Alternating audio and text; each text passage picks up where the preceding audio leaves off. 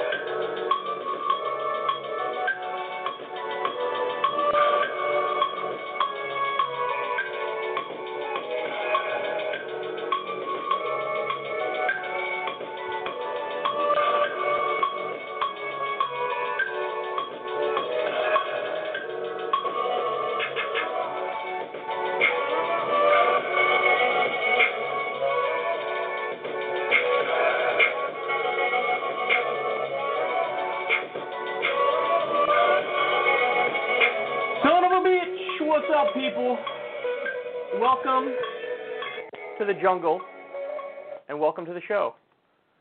So, uh, we got more ads from the Lincoln Project. The Lincoln Project is a group of Republicans and former Republicans who are not big fans of Trump. And, um, man, are they exposing who they really are with this new round of ads. I'm going to lead with that in just a second. We also have some news about the 2020 race that think is largely fake news, but we're going to discuss it anyway. It's uh, there's a couple of GOP insiders who are saying there's a chance Trump drops out. so we'll get into that. I also have some new uh, poll numbers from Pew Research that show the state of the race, and it's a disaster for Trump yet again. Um, then we have the conservative Supreme Court is finally catching up with us. Um, they're doing the things that we thought they would probably do. So, big blow dealt to separation of church and state. And then the purges have begun. The purges on Reddit, on YouTube. There's a couple of social media outlets that are like, yeah, we're just going to drop the hammer down, and that's what they did. So we'll talk about that as well. Um, and then later on, we got a, an amazing story about UBI. It's becoming something that various mayors across the country are now interested in, in part as a result of the pandemic and how much people are struggling. And um, Team Biden with the worst outreach of all time. So, anyway, without further ado, let's get started. Like I said, we're going to do that with the Lincoln Project. So let me set this up for you. The Lincoln Project is a group of former Republicans, and if I'm not mistaken, maybe even some current Republicans who are anti-Trump. And they've been getting, you know, a lot of play recently and a lot of love and adoration, namely from Democratic partisans. In fact, uh, what's his name? Preet Bharara was saying that, you know, I would go to them if I ever were to run for office or something to this effect. If I ever were to run for office, I would go to them because they make the best ads uh, and they're the most hard hitting. So, problem is when you're talking about Republicans going after Trump, you have to pause and reflect. How are they going after him? Are they resisting him from the left or are they resisting him from the right? on foreign policy. Are they more hawkish or are they less hawkish? And of course, when you talk about Democratic partisans, they simply don't care. To them, it's like, whatever, just mutter a couple anti Trump words. I don't care what the underlying philosophy is. I hate Trump, so I'm with you. That's the way that a lot of Democratic partisan hacks think. Um, well, obviously on this show we don't think that way, and I care about the actual issues. So it depends how you're resisting him. Well, this new batch of ads from the Lincoln Project really exposes what they're all about, because the Republicans who founded it, their main philosophy, their main ideology is actually neoconservatism. So here's their new batch of ads. There's three of them here. These are three separate ads. And they're all about the so called bombshell news that Russia is putting a bounty on American soldiers. This is totally unverified. This is from, you know, intelligence officials, anonymous intelligence officials. In other words, probably the same people who told us that Saddam has weapons of mass destruction and Saddam was working with Al Qaeda, and the people who gave us Russiagate 1.0 are now giving us Russiagate 2.0, and the anti-Trump Republicans are more than happy, uh, you know, to continue on with this line of argument and use this logic against him. So let's take a look and then we'll discuss. Получил Дональд Трамп в 2016 году, было не от вашего лидера Сената Митча МакКоннелла, и не от вашего конгрессмена Пола Райана, и не от кого-то из ваших сенаторов-республиканцев, представителей или губернаторов. Нет, самое важное одобрение Дональд Трамп получил в 2016 году от нашего великого вождя Владимира Путина. Наши спецслужбы работали сверхурочно, чтобы избрать товарища Трампа. Мы вели войну против так называемой правды, которую вы, так называющие американцы, распускали про нашего товарища. Мы манипулировали вашими избирателями, распространяли нашу славную пропаганду и вас, американских собак, друг на друга. Компания товарища Трампа мудро приняла нашу помощь. Теперь наш мудрый и сильный лидер Владимир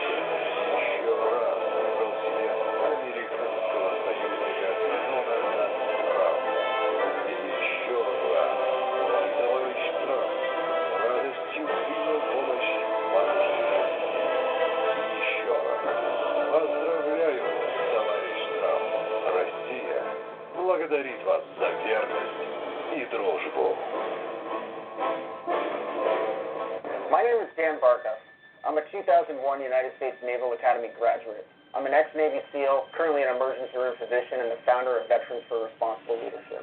Months ago, Donald Trump learned that the Russians were paying bounties for dead American soldiers in Afghanistan. He chose to do nothing about it. Any commander-in-chief with a spine would be stomping the living shit out of some Russians right now, diplomatically, economically, or, if necessary, with the sort of asymmetric warfare they're using to send our kids home in body bags. Mr. Trump, you're either a coward who can't stand up to an ex-KGB goon, or you're complicit. Which is it? Donald Trump is unfit to be our commander-in-chief, and that's worse than useless. I'm a pro-life, gun-owning combat veteran, and I can see Trump for what he is, a coward. We need to send this draft dodger back to his golf courses. The lives of our troops depend on it. The Lincoln Project is responsible for the content of this advertising. In the last year, flag draped coffins have returned from Afghanistan. Now we know Vladimir Putin pays a bounty for the murder of American soldiers. Donald Trump knows too and does nothing. Putin pays the Taliban cash to slaughter our men and women in uniform. And Trump is silent, weak, controlled. Instead of condemnation, he insists Russia be treated as our equal. Instead of retaliation, he invites Putin to America. When Trump tells you he stands by the troops, he's right. Just not our troops.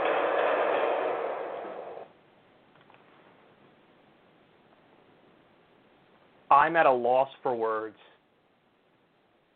If you look at those ads and you don't come to the conclusion that this is neo McCarthyism, then I don't know what to tell you. Because that it wasn't even subtle. It was so over the top. So the first ad, they have the Russian music playing, the Russian, you know, writing on the screen, somebody speaking Russian, and um, they call Trump Comrade Trump repeatedly. By the way, I don't know if you guys know this. The Soviet Union no longer exists.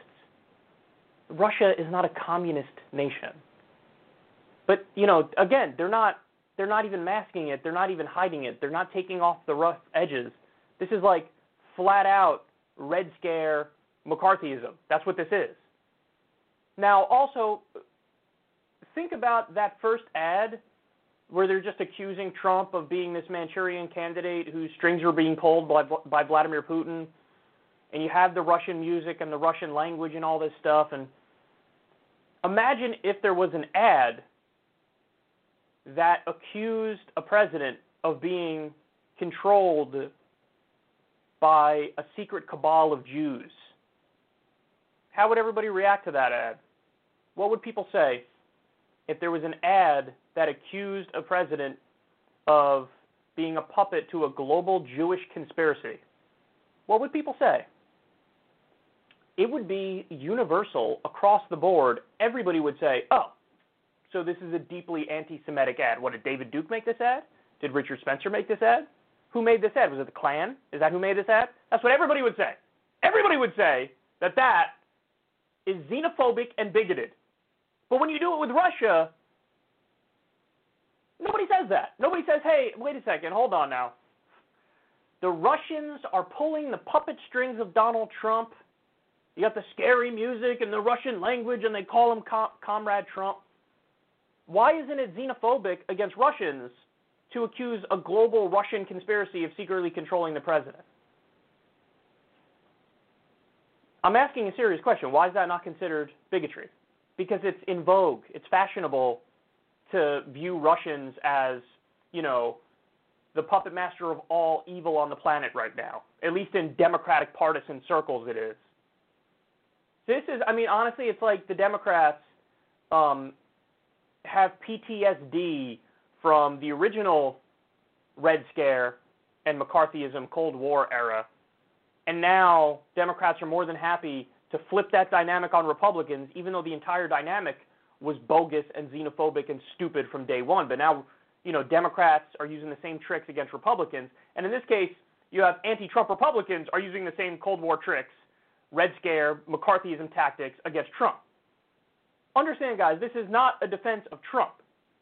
My point is, you have to go after him in substantive ways that are correct and that aren't feeding a, a maniacal, hawkish, right wing narrative.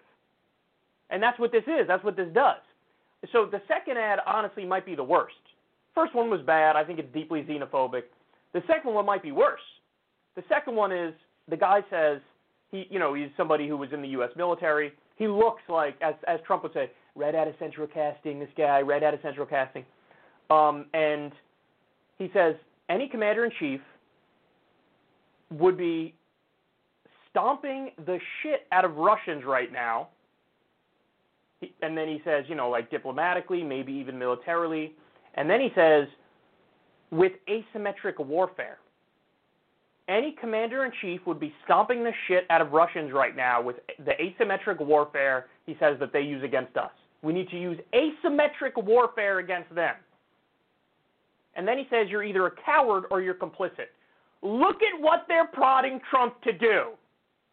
At the very least, they want more sanctions on Russia. By the way, Russia is already sanctioned to the high heavens.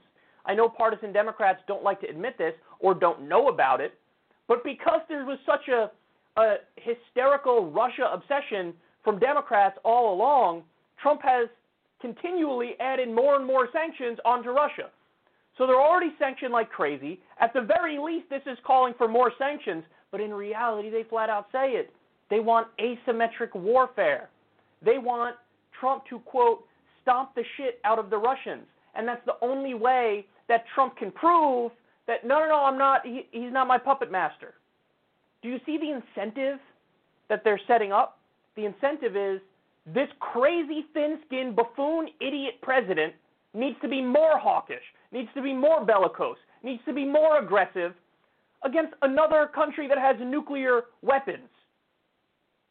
Do you not can you see the problem with this now? Like again, I know there were a lot of people who were skeptical of my take on Russiagate all along. By the way, who was right about that? What happened with the Mueller report?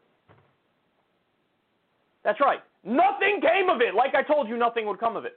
But there were a lot of people who heard my commentary and they were like, I don't know, I don't know if I'm with them because it was it was so overwhelming, the nonstop story after story, fake bombshell after fake bombshell. Oh my God, Russia, Russia, Russia, and then nothing came of it. And so now they dropped, they got rid of the rough edges, and they're back, and they're being more plain spoken about it. That's what this is. They're just saying it now. And they want asymmetric warfare against Russia. Is that what you want? Even if you're a Democrat and you look at the Trump era, is this what you want? You think everything would be better if we were just more hawkish against Russia? Is that the policy goal you want? You could have hit Trump on being massively corrupt because he's massively corrupt. You could have hit him on being way too neoconservative in his own respect because he is way too neoconservative and he's escalating with Iran and Venezuela and continuing our wars. Could have hit him on that front. You could have hit him on being a tool for Wall Street because he is a tool for Wall Street. You could have hit him on cutting taxes for the rich because he did cut taxes for the rich. You could have hit him on getting rid of the Consumer Financial Protection Bureau because he, he did effectively get rid of the Consumer Financial Protection Bureau. He, he took away whatever teeth they had. Could have hit him on all that. They didn't. They hit him on this because they want him to be more aggressive against Russia because they're neocons. They are neocons. So if you're a Democrat and you're praising this stuff, oh, sweet Jesus, I don't even know what to tell you. I mean, at best, you're a sucker. Worst, you're also neoconservative in your own respect. The final ad, um, they showed the coffins. They said Trump is silent, Trump is weak, Trump is controlled. And then they say, there's no, re- he's not doing any retaliation. He needs to do retaliation. And Trump stands for the troops, just not ours. So this again, flat out, Manchurian candidate, the puppet of Vladimir Putin doing his bidding. Even though we had a freaking investigation over that idea right there. And you know what they found? Nothing. The only people who went down over Russiagate were people who were in the campaign, and their crimes had nothing to do with Russiagate. It had nothing to do with Russia at all.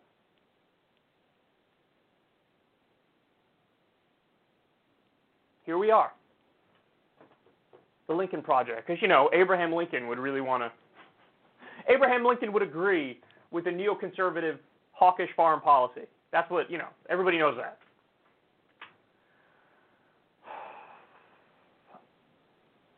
It really, it's, it's disturbing that this is what's become of our politics. In the Trump era, the Democrats should be crushing on all fronts and should be unanimous in a left wing message. Instead, you have anti Trump Republicans and neocons who've like infiltrated the Democratic Party and they're going to get a seat at the table in leadership. You watch. You watch what happens with Joe Biden if slash when Joe Biden wins the presidency. Watch who he brings into his into his um, administration. Watch.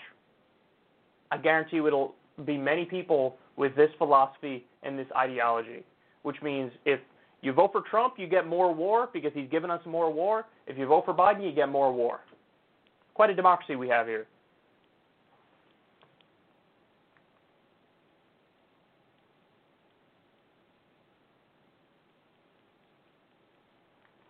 All right, next.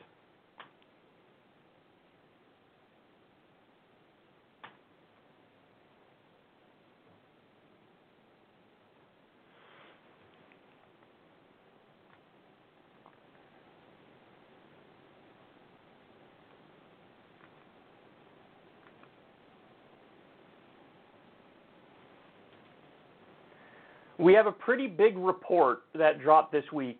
This is from Republican insider Charles Gasparino of Fox Business Network. So the Independent says here Trump in fragile mood and may drop out of 2020 race if poll numbers don't improve. GOP insiders tell Fox News.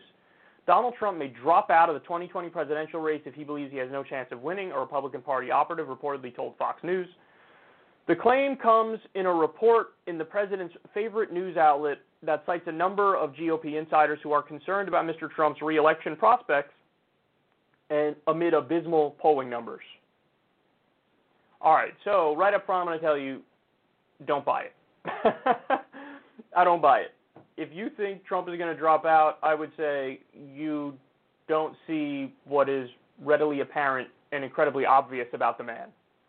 The man is uh, deeply narcissistic, self obsessed, power hungry, and when a guy like that is in a position like he's in, President of the United States, he doesn't just go quietly into the night. Um, in fact, I think it's much more likely the pol- the exact opposite, which is, let's say he loses, he might put up a stink like I I don't believe it, fake news, fake numbers. There's rampant election fraud, widespread election fraud. How many illegals voted? I think a lot of illegals may have voted, and so he would try to hang on to power come hell or high water. That's what I think is more likely. Um, so this just doesn't jive with his character. You know, it. I think that secretly he knows he's down, but the idea that he would drop out and come up with an excuse, I just don't buy it.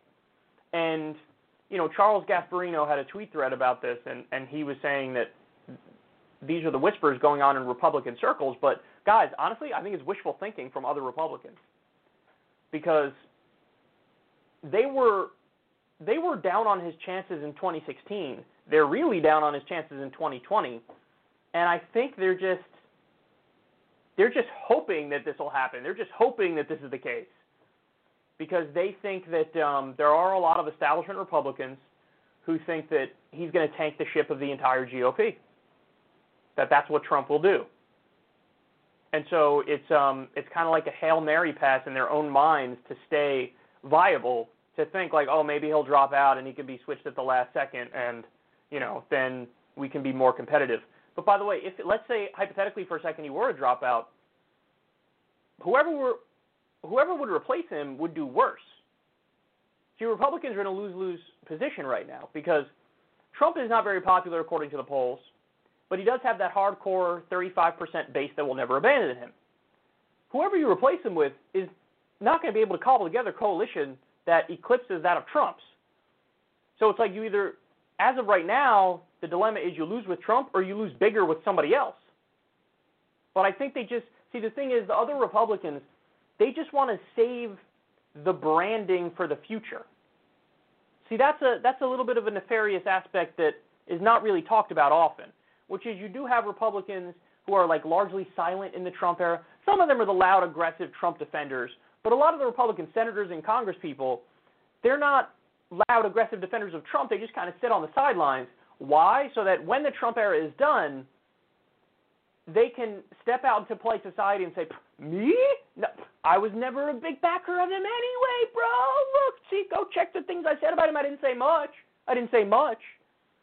So this way, they get polite society and mainstream media circles are more willing to accept the rebranding and view the Republican Party as like, oh, you have the serious Republicans, and then you have big bad Trump. And we're cool with the serious Republicans, just not with big bad Trump.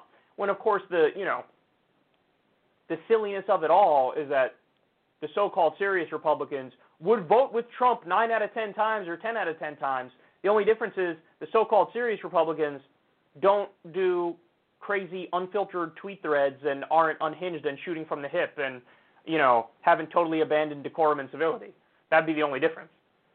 So there's this branding exercise that's going on, but really, again, the heart of this story, I think, is BS. I believe that he's in a fragile mood. I believe that in his heart of hearts he knows that he's down. I do not believe for a second that, you know, if he thinks there's no way he can win, that he'll step down. Um, although that would be not a bad move for him in terms of his legacy let's say, because then he'll get to say, for however you know however long he's around post his presidency, you know, I would have won, I would have won, but I think we did our job wonderfully, and I wanted to step down while we were already on top, while we were already number one. I could see him. I could see him saying that. Again, I don't think somebody with his massive ego and extreme narcissism could bring himself to step down. I think he might brainwash himself into believing, oh, this is just like 2016. 2020 is going to be the same. We're going to shock the world. Um, but in terms of a long-term play for him, that would fare better than losing to Joe Biden, who can barely talk, and Joe Biden gets over 350 electoral votes. So I think it's wishful thinking from Republicans, but I think it would be one of his better plays in terms of saving face. It would help him save face if he steps down and says like, you know, listen, listen, we did a wonderful job before the the virus hit. We had the number one numbers across the board, and now we think it's time to step down. I don't think he's going to do it, but that would be probably the best play he has. And as of right now, he has no good options because the country is imploding.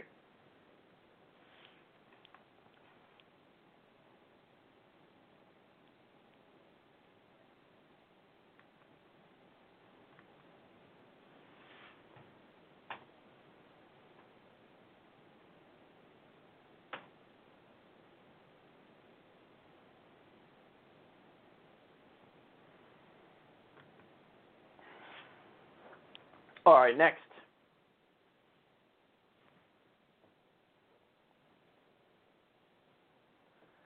We have some new poll numbers from Pew Research, and this is a nightmare for President Trump across the board. So they found that 63% of Republicans say they feel angry about the state of the U.S., while nearly 78% of Democrats report the same. Angry. 63% of Republicans. 56% of Republicans say they are fearful about the state of the country, while 75% of Democrats report the same. More than half are fearful. Only one quarter of Republicans told Pew that they felt proud when thinking about the country in its current state. Only a quarter of Republicans. And then it says flashback 74% of Americans said in an AP NORC Center for Public Affairs research poll earlier this month that the country is heading in the in the wrong direction, including 63% of Republicans, up from 42% in May. So 74% say the country's heading in the wrong direction. In May, it was only 42%. okay, now I think I saved this biggest stat for last. This one's just, I'm floored at this.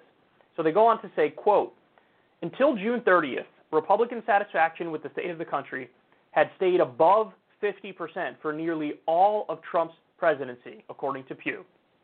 The latest survey shows 19% of Republicans and those who lean Republican are satisfied with the direction of the country. Only 19% of Republicans are satisfied with the direction of the country under a Republican president. That doesn't that's not a thing that never happens ever. Go to any administration post the Great Depression and whenever there's a Democrat in control, probably over 50% of Democrats say I like the direction of the country. Whenever there's a Republican in control, probably over 50% of Republicans say I like the direction of the country only 19% of Republicans under a Republican administration are saying they like the direction of the country. Bro. oh, he's getting hammered, son. Trump is getting hammered right now. What did I tell you guys? Trump is now going all in on this on this campaign strategy of I'm going to talk about the statues. I'm going to talk about law and order. I'm going to talk about the culture war nonstop. And what did I tell you guys? That is going to ring so incredibly hollow because the culture war and the statues are an ancillary issue. When you have a pandemic that's still roaring and raging out of control, we just hit another record number for COVID cases the other day, probably another record today.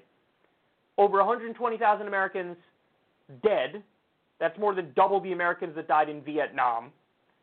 You have effectively a Great Depression with real unemployment over 20%, and you have tumultuous 1960 style uprisings across the country. How can you look at those things and then go, I got it. I'm going to zero in on the freaking statues and on the culture war. And by the way, in the process of talking about those things, he doesn't do what a normal president would do, which is, you know, let's bring the country together, let's unify, let's realize that we're all American, we're all in this together, we're going to find a way through this, we're going to do the right thing, being like a consoler in chief. Hey, let me calm these rough waters. No, no, he fanned the flames of division. So, not only is he not focusing on the right things, he's focusing on the wrong thing and doing the wrong strategy in regards to the wrong thing. What did you think was going to happen? Now, listen, if you're a hardcore Fox News viewer, yeah, you're in that 19% that's going to say, oh, I think he's doing a great job and I like this approach.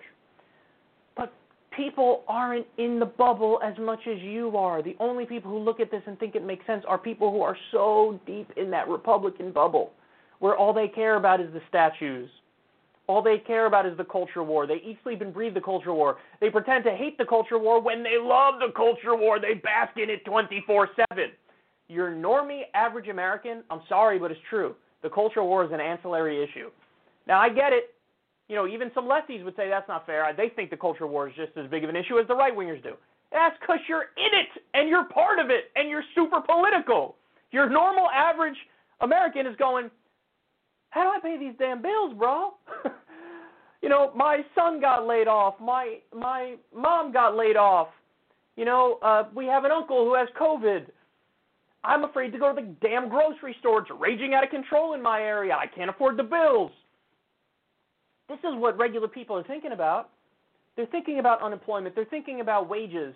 They're thinking about COVID. And the president's out there. He just he just tweeted this thing today where he's talking about it's like a minute long video or something. It's him in front of the White House talking, pretending to be Mr. Presidential, and he's like, "We just I just signed an executive order, ten years for defacing a statue, ten years for defacing a statue." Bro, we got a, a foreclosure and eviction crisis that's about to hit right now, skis. Right now, right now. What are you doing right now? What are you doing? 20% unemployment. What are you doing? Fucking statues? Executive orders on statues. Jesus Christ. He's losing it, man. He's losing it. He lost his political instincts. See, the thing in 2016, now he may have just stumbled on the right strategy in 2016, but it was the right strategy. The strategy was crooked Hillary, crooked Hillary, crooked Hillary. She's corrupt. She's the status quo. I'm the outsider. I'm going to make sure your job doesn't get shipped overseas. That's what I'm going to do. I'm against outsourcing. I'm against NAFTA. I'm against TPP. I'm against the Iraq war. I'm, I'm not going to send people to die overseas. I'm not going to keep them over there. I'm going to clo- I'm going to stop the wars. This was his strategy.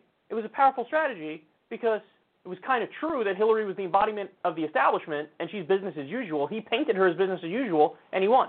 Barely. With the perfect strategy, he barely won. This time, he's not there's, she's nowhere near a perfect strategy. I mean, this is like uh, this is like turning over your campaign strategy to the B team hosts at Fox News. This is like if Brian Kilmeade was your campaign manager and you don't realize that this is a problem that you moved away from the bread and butter issues. The bread and butter issues are the things that matter to the overwhelming majority of Americans, especially the ones who are not super political and plugged in. But you're talking about statues and the culture war. That's what you're talking about. Embarrassing. Of course you're going to lose in this respect. And again, Biden doesn't have to do anything. Just let the guy keep talking because he's not focusing on the right things. Now he just pretends like COVID doesn't exist. So here we go. Listen, as of right now, there's no other way to say this we're heading towards a one term Trump presidency, but also, more importantly, a landslide loss for Trump at the moment. Now, that can change because the whole race is incredibly volatile, but, but it would need to be like a couple debates where Trump just hammers Biden and exposes him. And that's possible, but it's hard for any, any president, no matter how politically savvy, to overcome a pandemic and a depression. It's just so hard to overcome that. How can you overcome that? You can be the most politically skilled in the world, but people will ask themselves the basic question Am I better off now than I was four years ago? And the answer is going to be no. So what are you going to do? How are you going to override that?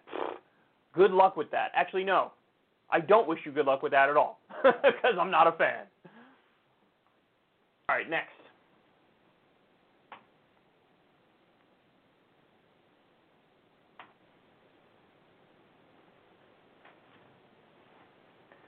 We knew it was going to happen eventually, but it happened now. Having a conservative Supreme Court finally caught up with us, it appeared to not do that in the, the DACA ruling, although Trump basically just has to resubmit his paperwork for that one and then they win. So um, it didn't catch up to us then. It didn't catch up to us on LGBTQ rights, how now trans people are protected under non-discrimination clauses just as much as gay people and just as much as black people and so that's a positive thing. So we got lucky with a few Supreme Court decisions. We got lucky. Call it what it is. But now we're right back to unlucky, and I expect a lot more decisions like this given that the court is definitely leaning conservative.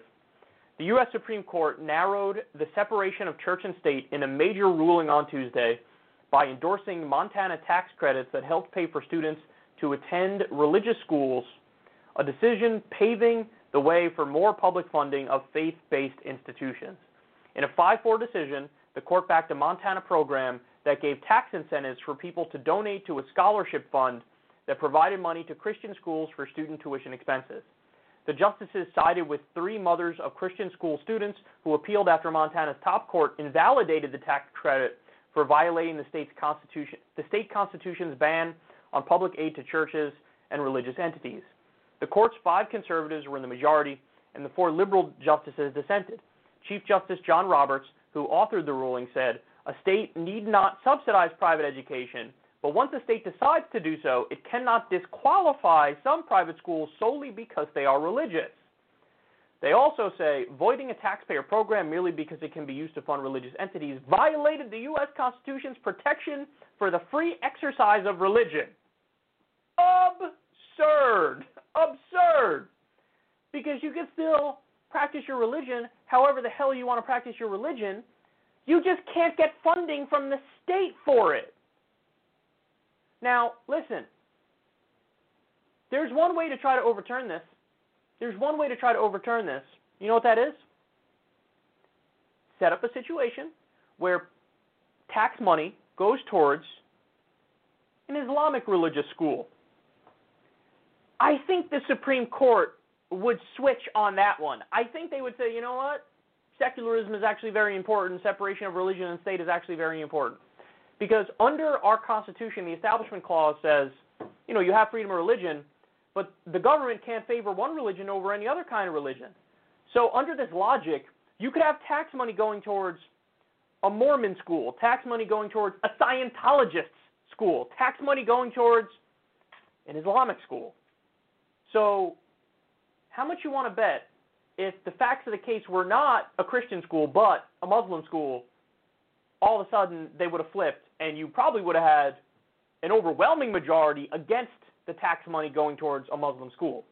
Because people are going to rightly say, hey, man, this is my tax money. I'm not Muslim. Why should I have to fund a school that teaches something I don't agree with? That's not secular knowledge. That's something that's unique. It's a specific religious viewpoint. I, why do I I have to fund that? Why do I have to fund that? That's ridiculous. I don't have to fund that. According to our Constitution, separation of church and state, I don't have to fund that. Well, they said that when it comes to this Christian school, actually, yes, you do. You do have to fund it. And their point was, hey, you know, you have some tax credits that go towards private schooling, so tax money doesn't have to go towards private schooling. But in, if people decide that tax money can, in their respective states or localities, go to private schooling, well, then you can't discriminate based on, you know, the different kinds of schools that there are.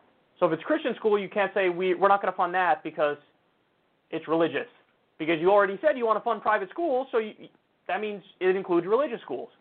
This is utter nonsense. This is a complete. It's so funny because Republicans usually make the argument that oh we believe in originalism or textualism. They have a couple different you know ways of describing it, but the idea is us conservatives look at the Constitution as it was written and interpret it as the founders meant. Whereas it's supposed to be the, the left wing mindset or the liberal mindset is supposed to be that the Constitution is this living, breathing document that evolves over time, and whatever you can interpret, you know, the Constitution as to allow us to evolve, that's how you interpret it. So you, it's almost like you read the Constitution and give yourself wiggle room to adjust with the times, basically. That's the left wing or liberal approach. The, the conservative is we interpret it as written.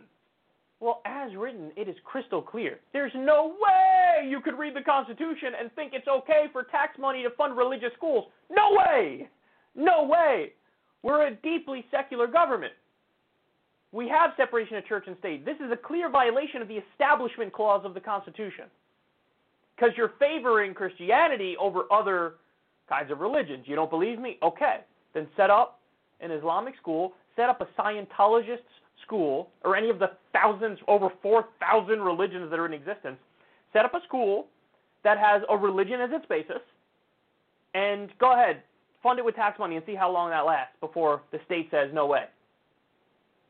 They would overturn it pretty much immediately, but the Christian schools get away with it. Why? Because the Christians are the majority in this country.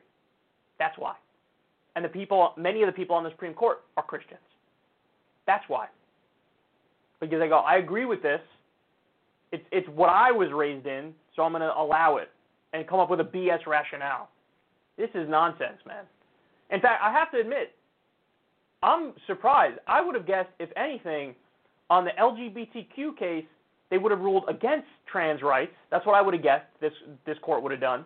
But I would have guessed that on this one, they would have said, no, we can't have tax money funding a Christian school. Are you crazy?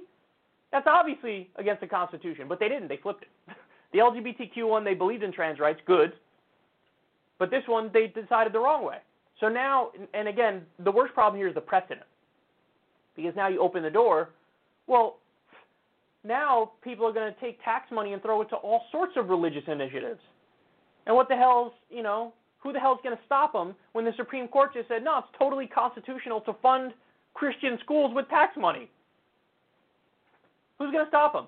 So who's going to stop them when tax money now go towards, you know, Christian drug rehab centers, which are probably using anti-scientific methods of trying to cure people from addiction? Who's going to stop them? Who's going to say, no, no, no, you can't have tax money fund that because it's religious? Who's going to stop them? Nobody's going to stop them. So now you open the door. See, this is this is a backdoor way to get to theocracy, is what this is. This is a ruling that absolutely would have been welcomed in Iran or Saudi Arabia or any country with deep theocratic elements.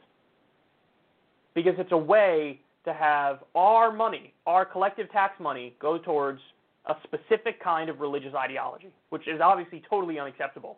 But now you've opened the door, you've laid the precedent down, there's going to be tax money going towards all, all sorts of religious initiatives. It used to be an obvious no-brainer that that can't be the case. Now they're going to, they've left wiggle room, and I think it's going to get worse and worse.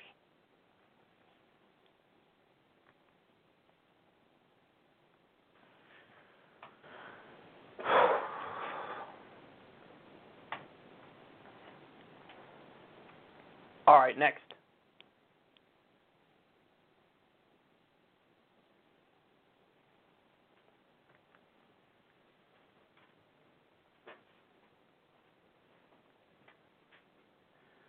So many states and localities are responding to nationwide protests in a pretty clearly unconstitutional way. So this is in The Intercept.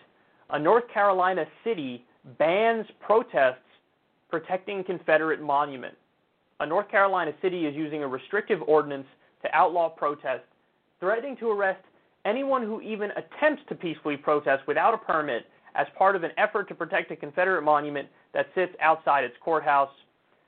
The Alamance County Sheriff's Office said in a Facebook post on Friday that permits to protest in the city of Graham will not be granted for the foreseeable future, adding that anyone who attempts to protest without a permit will be in violation of the order and arrested. There has been a heavy police presence around the monument, which features a statue of a Confederate soldier with a rifle located in downtown Graham for several days now. Graham, whose population is around 15,000, also declared a state of emergency and set a 9 p.m. curfew over the weekend, which was then canceled on Monday night. So, they go on to explain that what they do is if anybody shows up to protest, they're arrested. But then the argument people would make is you got to go through the proper channels in order to be allowed to protest. Okay, well then people ap- apply for permits.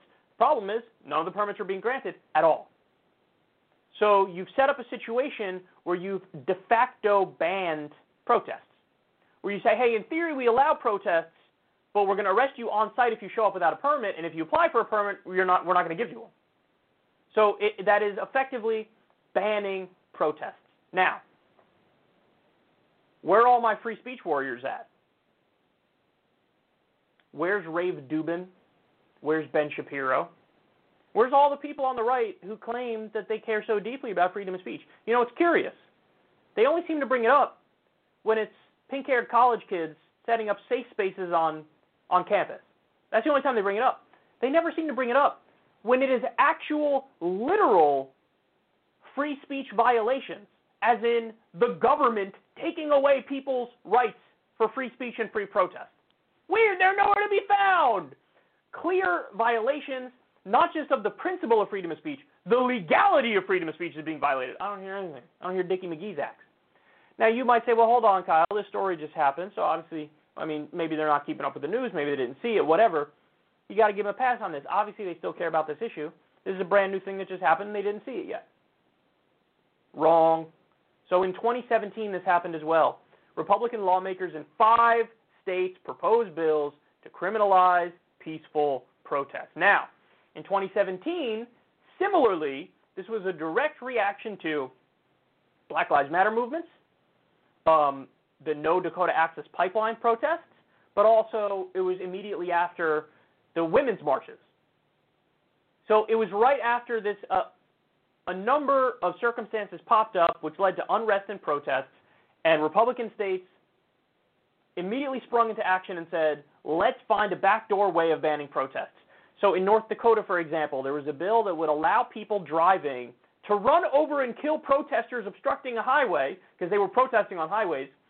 And they, they say, oh, as long as it was an accident, you can do it. They allowed murder by vehicle if it's an accident. In Minnesota, there was a bill to dramatically stiffen fines for protests on the road and give people a year in jail for that. A year in jail. Republicans in Washington state proposed a plan to reclassify as a felony civil disobedience protests that were deemed, quote, economic terrorism.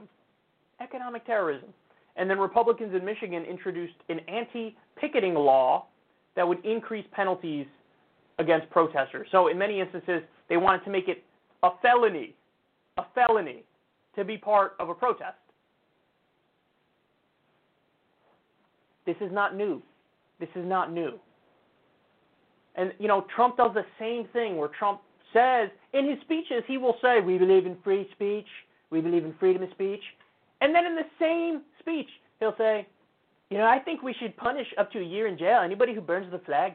Anybody who burns the flag, we should punish them with a year in jail. You just said you believed in free speech, and now you're saying, like, the quintessential example of freedom of speech is not free speech. That's what they're arguing. There was a Supreme Court case in 1989 over burning a flag, and Justice Antonin Scalia, right-wing justice, was like, "Well, obviously, I don't, I don't, I wouldn't burn the flag, and I, I'm against the people who do it. And if I was king, I would lock them up. But I'm not king. We have a constitution, and that's freedom of speech." In the same speech, Trump would say, "I believe in freedom of speech, and let's lock people up who burn the flag, which is free speech." They're hypocrites and they're idiots, and I'm so sick of this stuff, man. Whenever a real free speech issue pops up, no, nobody on the right's anywhere to be found. The only people who are left standing are the ACLU, and actually for them, who knows if they're doing it anymore. But back five years ago, ten years ago, the ACLU was like they would defend anybody on free speech grounds because they say it doesn't matter the content of what they're saying; it matters if they have the right to say it. It's a principled stance that they're taking. Well, here we go. Here we have a situation where they're trying to criminalize protests, and I hear crickets on the right. Remember this. If you actually care about this issue, remember this. Remember who's actually a proponent of free speech and who isn't.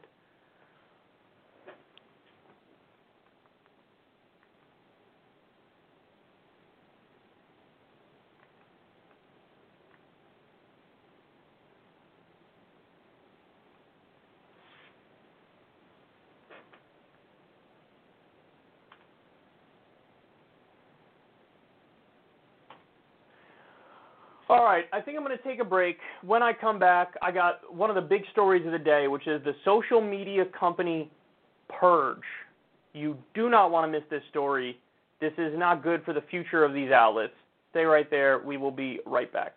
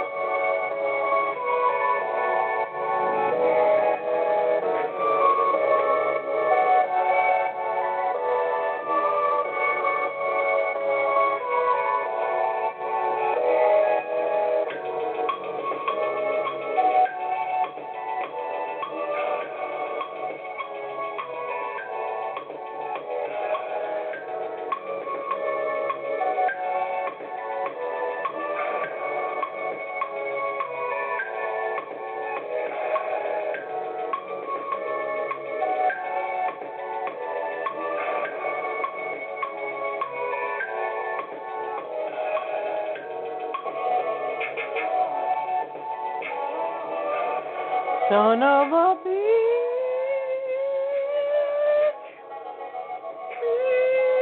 All right, welcome back, everybody. Now we're going to go to what I think is one of the biggest stories of the day, most important stories of the day. All right, here we go. Social media companies decided to do a coordinated purge of various accounts. And I use that word because all of this stuff that I'm about to tell you happened at the same time. It happened on the same day. So, first, let's go to USA Today, and they say Twitch suspended the official Donald Trump channel for violating rules against hate speech. Hmm. So, explain that the reason why it was suspended. Now, I do think suspended is different from being banned. In other words, it's temporarily down, and but it'll come back up. I don't know how long the time frame is that they're going to keep it down, but they say it was because of a rebroadcast of his 2015 campaign launch speech. Now, I don't know how many of you remember that, but what he said in that speech, one of the things he said in that speech was, um, they're bringing drugs, they're bringing crimes, they're criminals, they're rapists.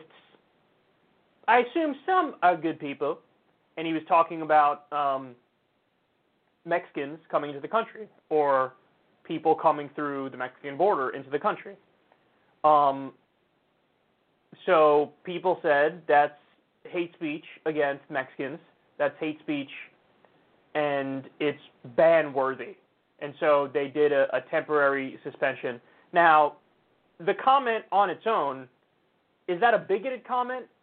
I would say yeah, because it was it, the assumption was, or the implication was, most of the immigrants who come into this country through the southern border, most of them are criminals and rapists. And he says, I assume some are good people. So in other words, he flipped it.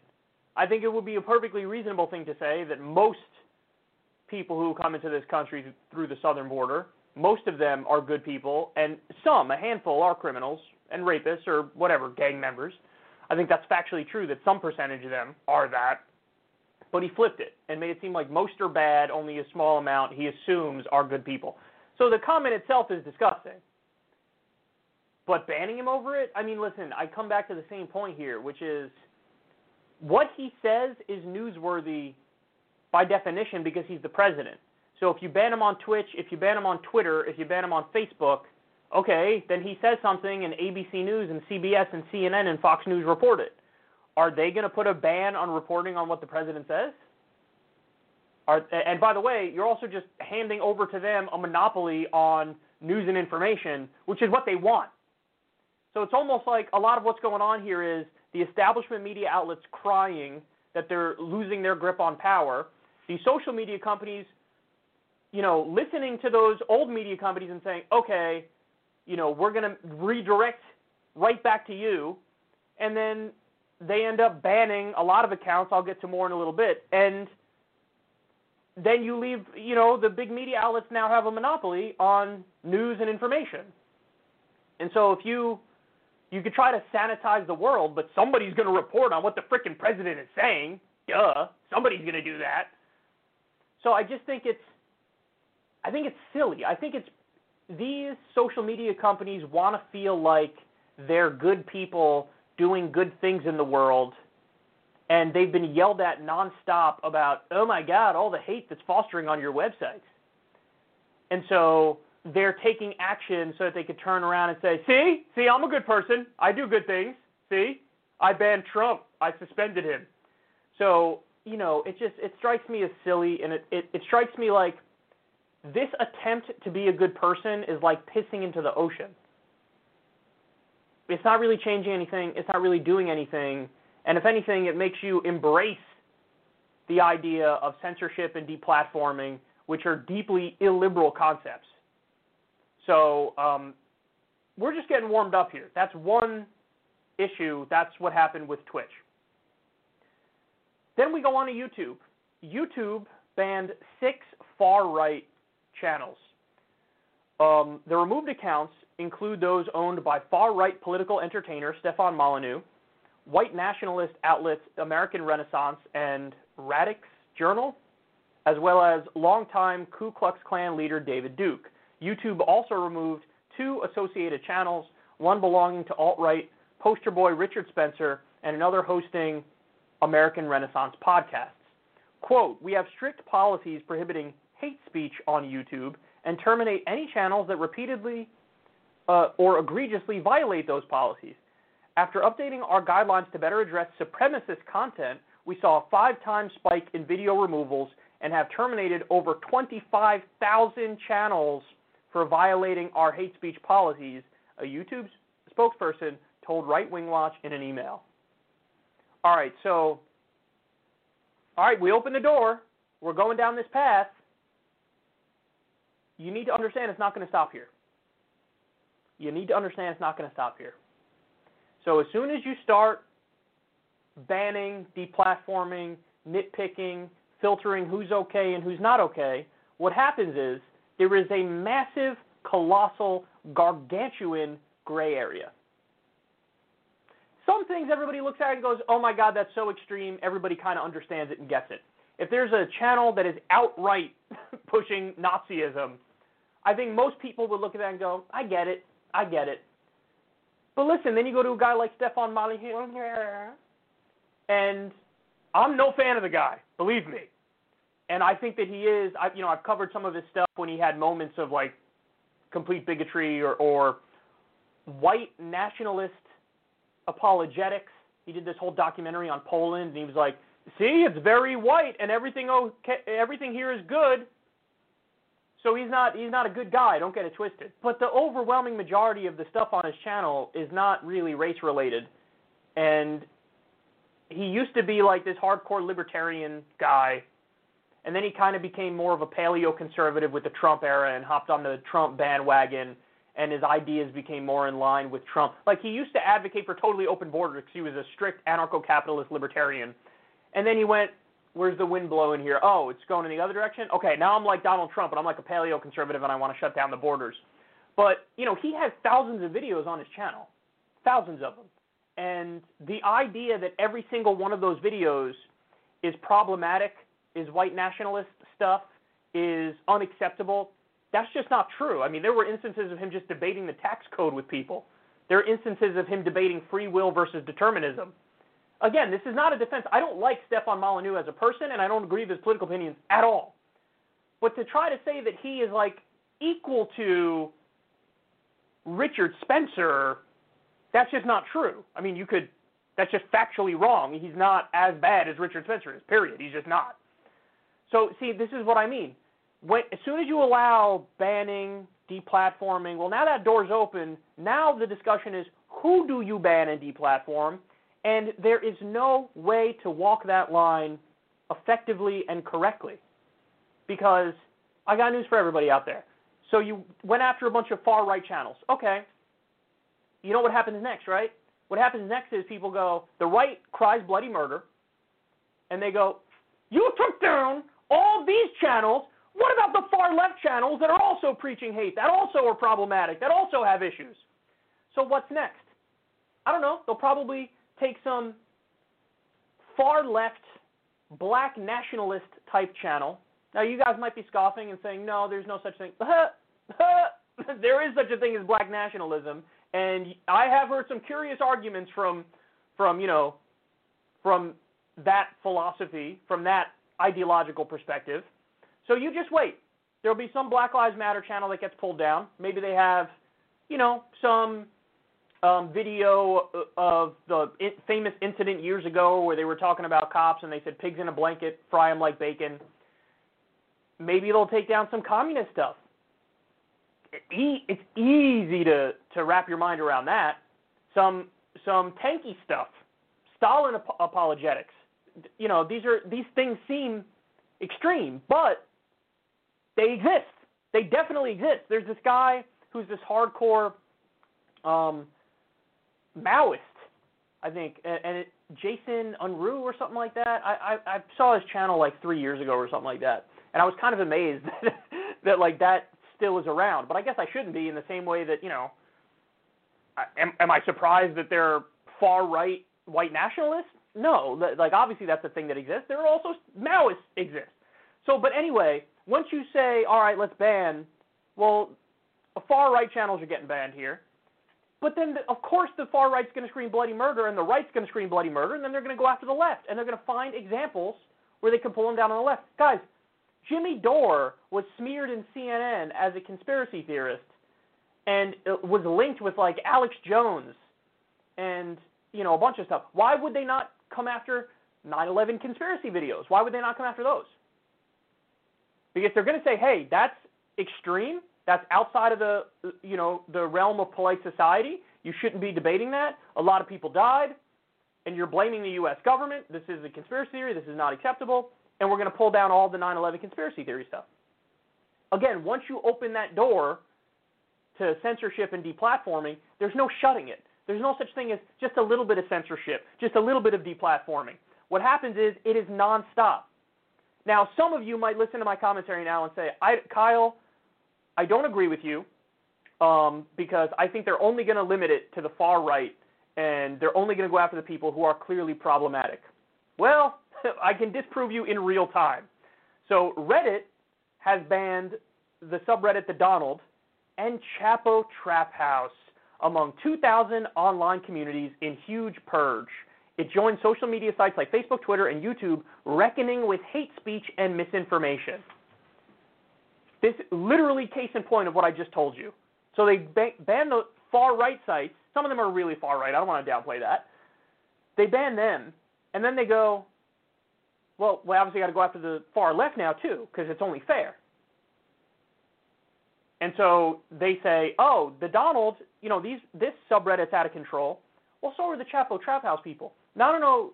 I'm sure most of my audience knows who Chapo Trap House is, but those guys are awesome and they're hilarious, and um, their audience is largely the same. But see, they need to play the game of the false equivalent. Oh my God, the far right's bad, but also the far left is bad, and they're roughly equal, so just ban them both. This is what happens when you embrace censorship. This is what happens when you embrace you know, this kind of ideology, when you embrace deplatforming. Guys, I'm on that list.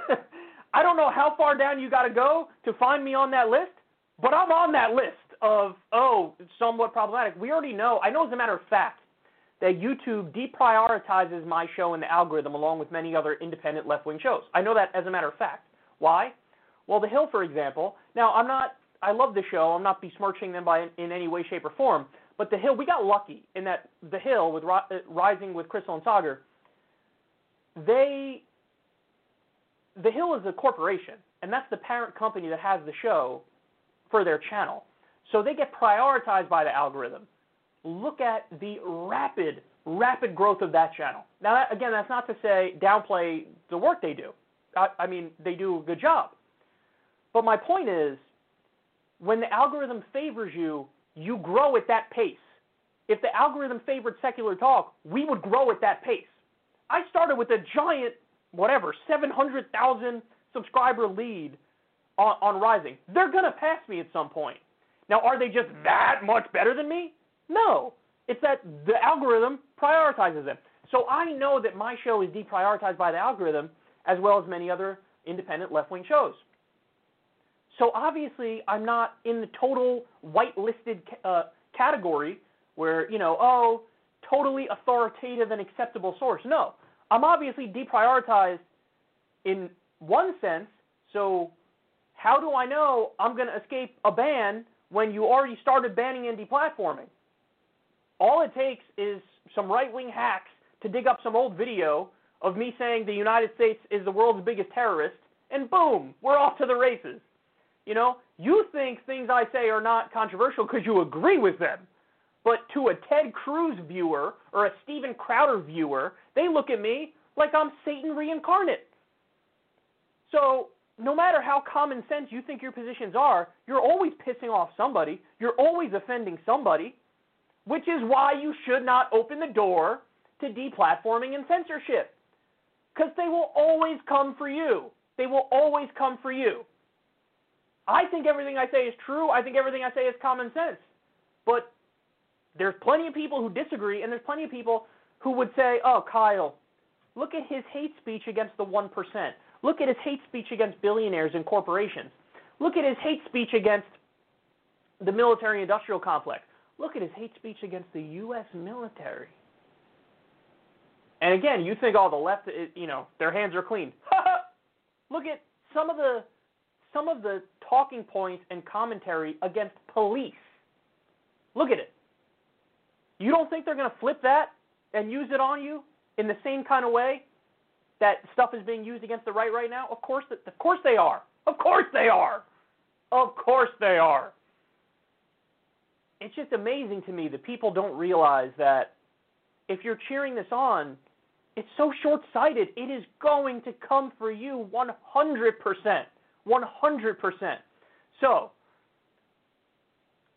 under what, like, what rationale are they using to make this move? Well, in the case of Reddit, here are the new rules. Reddit introduced eight rules on Monday that users and communities must follow to remain on the site, which now explicitly ban targeted harassment. We're going to go through these one by one so everybody can get a sense of how many of these make sense and how many don't. Targeted harassment, revealing other people's personal information. So that's doxing. I totally get banning that. Posting sexually explicit media of someone without their consent. I totally get banning that. Posting any sexual or subjective suggestive content involving minors. Well, of course, that's pedophilia and that's got to go. Selling any illegal substances and more. So all those so far, hey, we're totally fine. But rule number one on Reddit's updated content policy is remember the human, barring users from, quote, attacking marginalized or vulnerable groups of people, and noting that, quote, everyone has a right to use Reddit free of harassment, bullying, and threats of violence. Now, yes, direct threats of violence, that's even, that's even, even with our First Amendment and our absolutism on free speech in this country, it is illegal to do direct threats of violence, so everybody gets that. But people have a right to use Reddit free of harassment and bullying. But hold on. How the hell can we objectively define that? We can objectively define direct threats of violence. It's clear. Hey, did somebody make a direct threat of violence? You could easily tell that right away. Free of harassment and bullying? One person's ribbing is another person's bullying and harassment. One person's joke is another person's bullying and harassment. There's no objective standard by which we can determine what harassing and, and bullying is. There's no objective standard where we can determine attacking a marginalized or, or, or vulnerable group of people.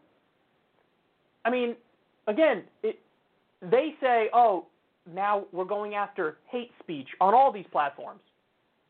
How the hell do you define that? How the hell do you define hate speech?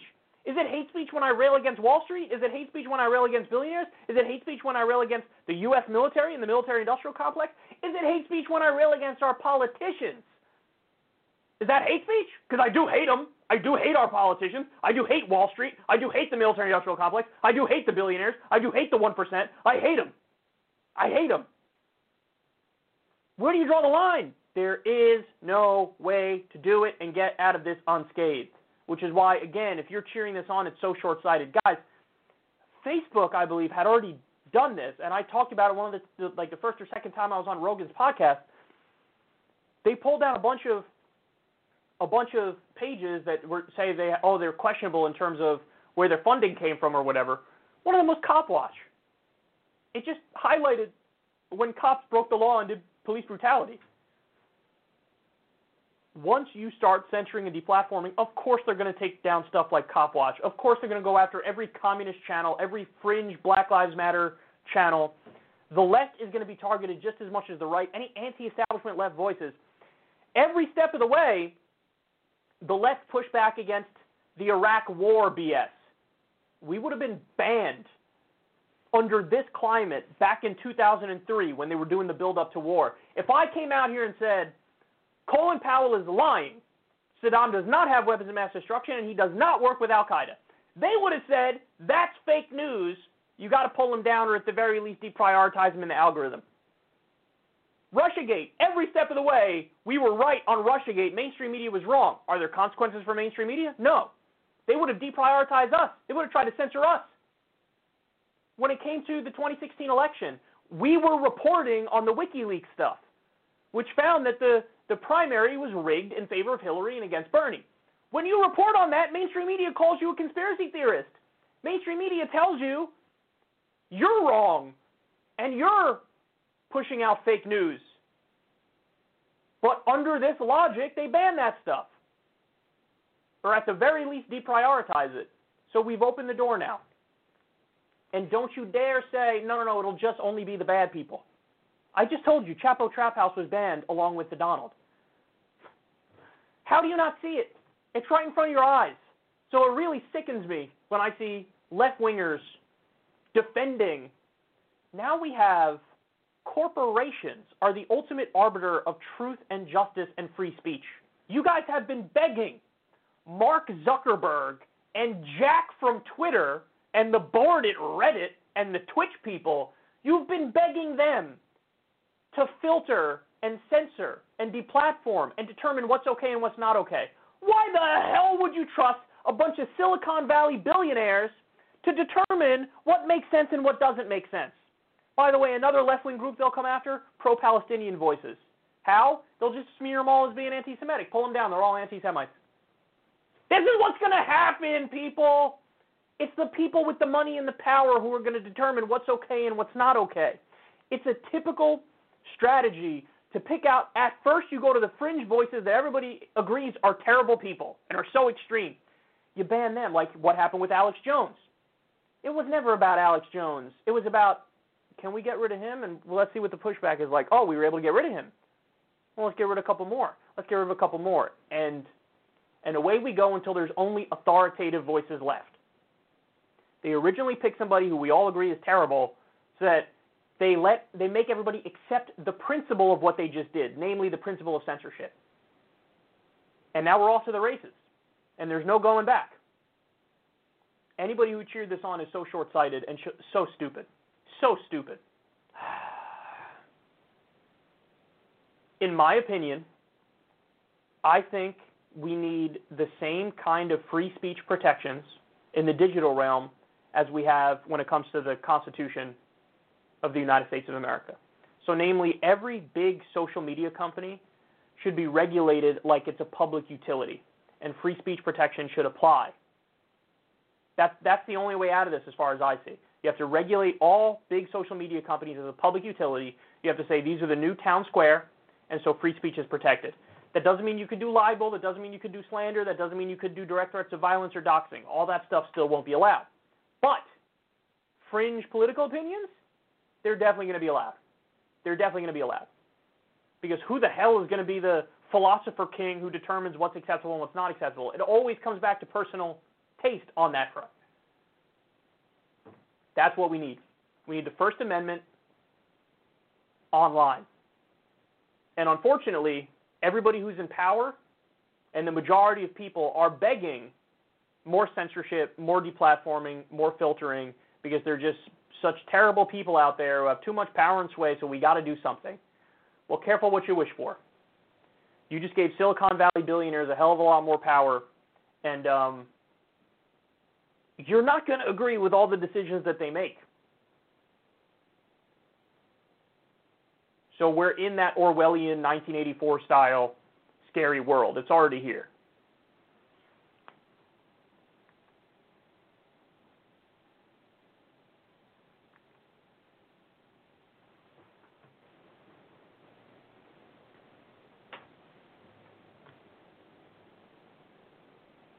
All right, next.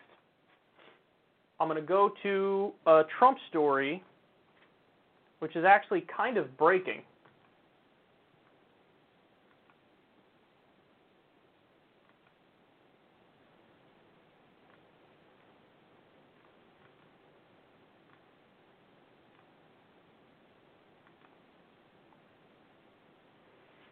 All right, here we go. So I have some news here that's breaking, at least in terms of when this segment is being recorded. I'm not sure exactly when it's hitting YouTube. But um, The Hill says, just in, House committee votes to put roadblocks on President Trump's ability to withdraw forces from Afghanistan. You cannot make this stuff up. So here we have, you know how they always scream about bipartisanship in Washington D.C. Oh my God, we need the we need the Democrats and the Republicans to come together. Yes. In some instances, yes. If they're coming together to end war, if they're coming together to do criminal justice reform, if they're coming together on any positive issues, of course. But unfortunately, the overwhelming majority of the time, the Democrats and Republicans work together is to keep doing terrible stuff, like Wall Street deregulation, or cutting taxes, or continuing war. So, the amendment was approved 45 to 11 overwhelming consensus that the correct thing to do is to block Trump from pulling troops out of Afghanistan. You know who led the charge? It was Liz Cheney and Democratic representative from Colorado, Jason Crow. Let me repeat his name Democratic representative from Colorado, Jason Crow. Jason Crow worked with Liz Cheney to try to continue our endless wars. Now, listen, don't get it twisted in terms of Trump.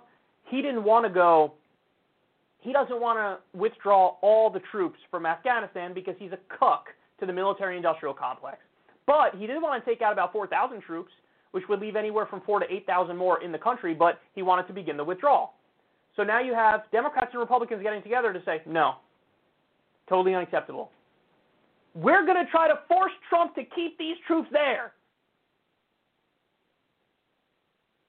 Every fear I had about what would become of the resistance in the Trump years has come true. Every single fear I had. These are people who fundamentally believe in nothing except being anti Trump in the same way that Republicans, Mitch McConnell, John Boehner under Obama, believed in nothing except being anti Obama to the point where when Obama proposed their health care reform, a Republican health care reform, a conservative health care reform that came from the Heritage Foundation, which is one of their think tanks, all of a sudden, McConnell and Boehner and all the Republicans are like, no, we're against it. I know you're proposing our policy and our idea that we came up with that we were four or five years ago, but now we're against it because you're for it. So now Trump's trying to take 4,000 troops out of Afghanistan, which isn't nearly enough, but he's trying to take 4,000 troops out of Afghanistan and Democrats are agreeing with neoconservatives like Liz Cheney and saying, "Oh, so how dare you try to take our troops out of Afghanistan? We need to stay in Afghanistan." Make an argument as to why. Why should we stay in Afghanistan? Why? By the way, the thing that they keep citing in this, oh my God, the Russian bounty on the on our soldiers' heads. The Russians are paying the Taliban to kill our soldiers. By the way, zero evidence of that. The Taliban was, have been fighting us for 19 years. They don't need funding from Russia to do it. They're going to do it no matter what. But they keep bringing that up as a reason for us to say, what is that a reason for us to say? If that were true, and it's not, but if that were true, that's even more of a reason to get our troops out. You know how you save American lives? You save American troops from being killed? Get them out of harm's way, you absolute dingbats. That's how you save American lives. Hey, if we weren't in Afghanistan, there wouldn't be troops getting killed now, would there? Hmm, maybe I should bring them home. No, they'd rather put on a show virtue signal about how much they love the troops, and keep the troops there to continue to get into fights with the Taliban and continue to die. These people believe in nothing. Guys, I remember when I was first getting into politics heavily when I was younger, and it was the Iraq War was going on. We were at the height of the Iraq War, and there did seem to be a continual push from the Democrats to get out of the war. And I was like, oh, this is great. At least we have the Demo- at least the Democrats believe in ending wars. That's wonderful. It was just political posturing at the time, in the same way that this is just political posturing now. Because Trump said, let's take 4,000 troops out. Now, so many Democrats, the majority of them, like, no, now we need to stay there because he's, he wants to pull them out, so I want to stay there. Go ahead, make an argument as to why we should stay. Why are we there? Why are we there? You know why the original reason was, right? We got to go to Osama bin Laden. Osama bin Laden and Al Qaeda are being protected by the Taliban. Okay. He's been dead for over a decade. He's gone. He's dead. Why are we still there?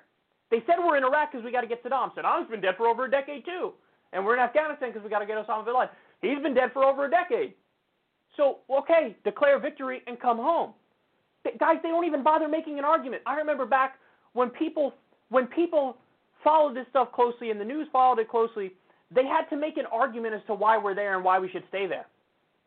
Just like the whole General Petraeus thing with MoveOn.org, they called him General Betrayus because he was saying, let's stay there, and he wasn't really given a clear argument as to why and what the end goal is and how we can declare victory.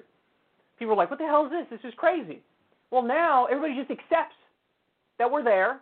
There's no definition of victory. There's no actual reason for being there that's that they can explain in a simple way, but it's just it's just universally understood. Like, oh, well, obviously we stay there, and we stay there permanently. They can't define victory. They can't tell you why we're there. They just know that Trump now wants 4,000 troops out, so I'm on the opposite side of him. I want the 4,000 troops in. These people and their rank stupidity are going to get people killed.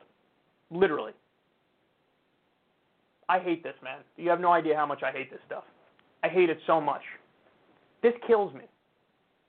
The neocons and the resistance Democrats got together to say, let's stay in Afghanistan forever. I'm not going to give you a reason why or how. By the way, you know, you know why we're actually there, right? In the case of Iraq, it absolutely had a lot to do with oil and those no bid contracts and the military industrial complex getting rich. In the case of Afghanistan, it has to do with tremendous mineral wealth, trillions of dollars in mineral wealth, and the military industrial complex continuing to get rich as well, and geo- taking control of a vital region in the world, which would give us a geopolitical advantage against China and Russia. This is why we're really there. Now, they can't say that because then they'd be asking people to risk their lives to be pawns on the geopolitical chessboard and to make certain people rich. Can't say that because then you look like the assholes that you are and the imperialists that you are. So instead, we don't give you a reason. We'll just fearmonger about Russia and then just go send you there to die. The Iraq war will cost $7 trillion when all is said and done. The war in Afghanistan cost 2 trillion. Imagine what we could have done with that $9 trillion. How many times over could we have rebuilt our infrastructure and made it the best in the world? Made it an A plus. How many times could we have done that? How many people could we give health care to and for how long? Nine trillion dollars is a lot of money now, isn't it? How many um, how many people can we give college to? We could wipe out the, the student debt how many times? I don't know how much the student debt is anymore, but at least five or six times, right? We could wipe out the student debt. All these things we could do. All these things we could do. But no. They don't care about you, man. Our politicians don't care about you. They don't care about you even a little bit. They don't have an ideology. They don't have a philosophy. They're corrupt morons. And don't get it twisted. I'm sure that a lot of these politicians who are on the side now of staying in Afghanistan forever I'm sure you go look at who's contributing to them. You'll find some military industrial complex money in there. You'll find some defense contractors in there for sure. So one of the reasons they do this is corruption. The other reason is that I really do think they're that stupid. And just the fact that Trump wants to take out 4,000 troops means they want to keep them in. Period. End of discussion. Now, thankfully, Ro Khanna is standing up on this and trying to fight back. And Ro Khanna and Matt Gaetz are actually working together that's not a combo that you're going to see together very often at all. But if he wants to end the war and, and Ro Khanna wants to end the war, by all means, work together. Get as many together as you can. You know, in the Senate, get Rand Paul, get Mike Lee. Um, on the Democratic side, of course, you get Bernie on that front. See this, and again, this goes back to one of the debates we were recently having about when can you form alliances. And my answer to that is the most straightforward answer imaginable: when you frickin' agree, you form the alliance. So can we make a liberta- libertarian, Tea Party conservative slash paleocon and leftist alliance on ending the war? Yes! Yes! Do it! Do it! And call out everybody who's in your way who's blocking this. Nine trillion dollars. Nine trillion dollars. How many hundreds of thousands of civilian lives in Iraq and Afghanistan together? How many thousands of our soldiers' lives? and they're concern trolling and keeping us there. Here's your bipartisanship. Your bipartisanship is Democrats and Republicans working together to do the wrong thing. Keep us in Afghanistan. We've been there for 19 years with no end in sight. It's a national disgrace, and anybody who's on the side of keeping us there is our enemy. They're our enemy we need to destroy all of them on the right and the left at the ballot box. All of them. because this is beyond unacceptable. This is morally egregious. These are immoral, unethical, idiotic cretins, and every single one of them needs to be called out.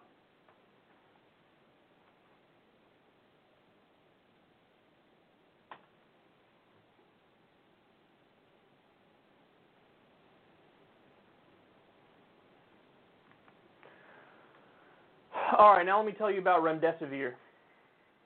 All right, let's go.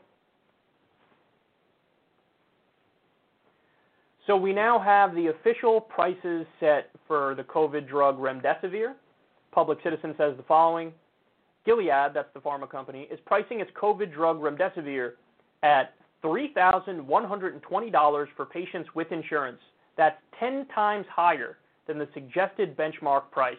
U.S. taxpayers have paid at least 70 million to develop this drug. This is deeply immoral. So I'm gonna. That last point is actually off.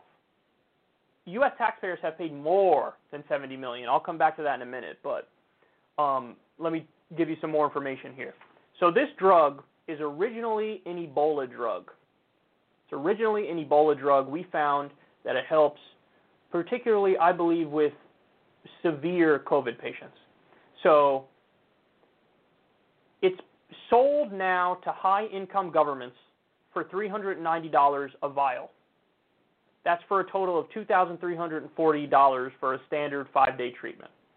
That's the price that every developed country with a with a universal healthcare system, single payer healthcare system, that's the price that they're going to pay.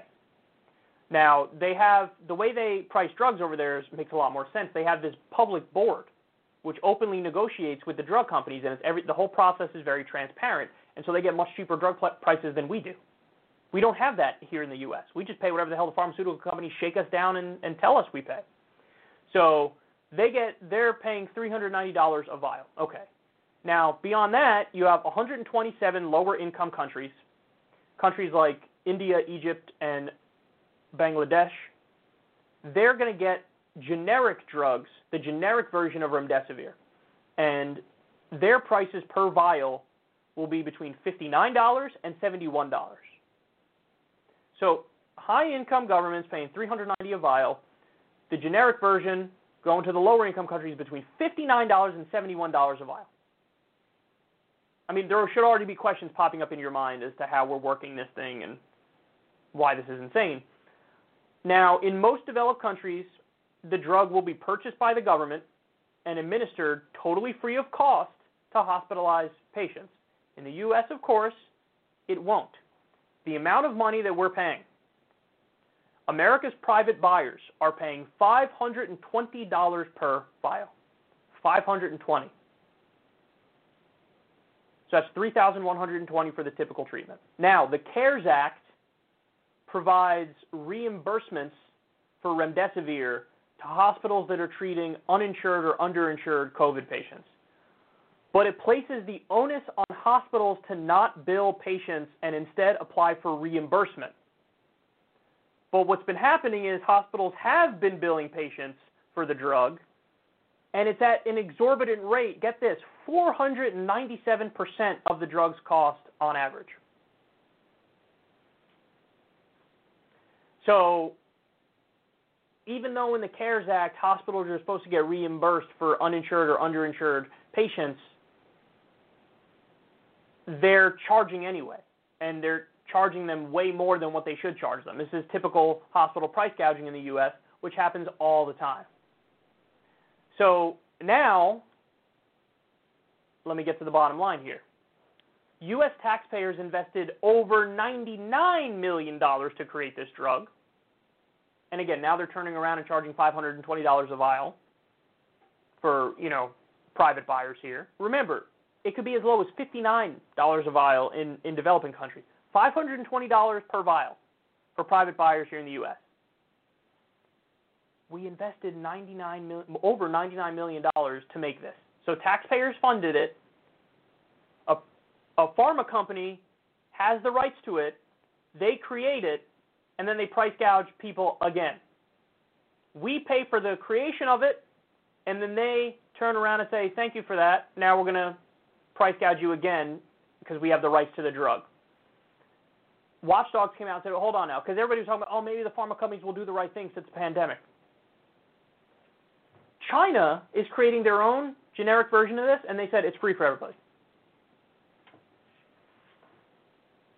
Only the U.S. can make China look like this bastion of, you know, bastion of justice. And they say, hey, it's not a copyright infringement because we're not profiting off of it. If they were profiting off of it, then they then the U.S. could say that's a copyright infringement. That's not allowed. They said, no, no, no, we're not even going to profit off it. We're going to create our own generic version, and it's free for everybody. Meanwhile, we're price gouging people. Now, the pharma company said, wait, we got it, we got to charge this much, Oh, we can't even afford it to we're. We don't charge this much, bro. Nonsense. Analysts expect Gilead to make over $525 million globally on remdesivir sales this year alone. And you ready for this? Next year, they're going to make more than $2 billion in 2021 on remdesivir. $2 billion. So when they say, oh, we can't afford it, we can't afford the cheaper price, we got we got to keep our operations going, Total bullshit. Complete bullshit.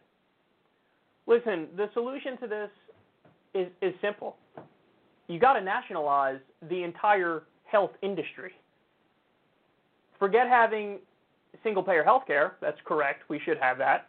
Um, you know, the government is the single insurer. Of course, that's what because just copy developed countries and they have better systems than we do. That's what we should do here.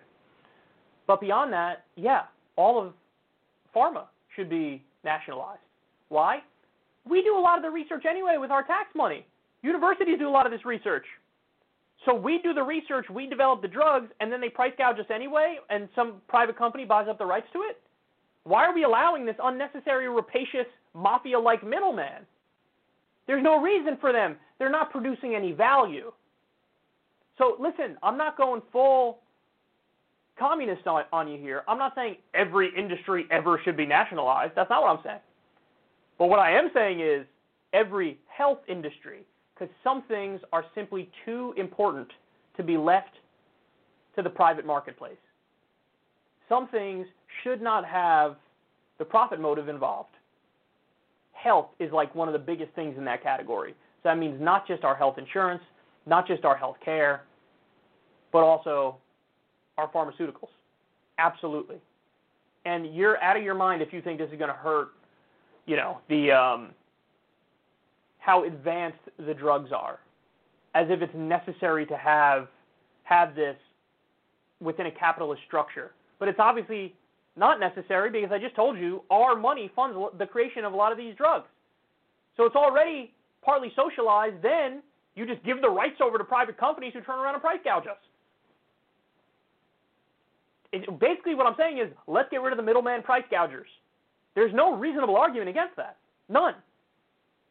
So that's what I would do. That's what we should do because this is unacceptable. We're going to let, let them get away with murder here. It's a pandemic.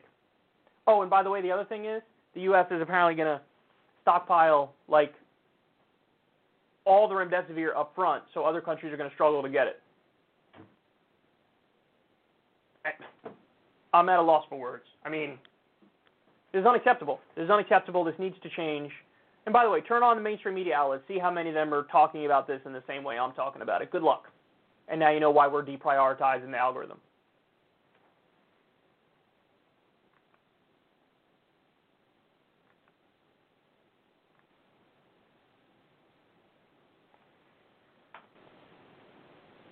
All right, next.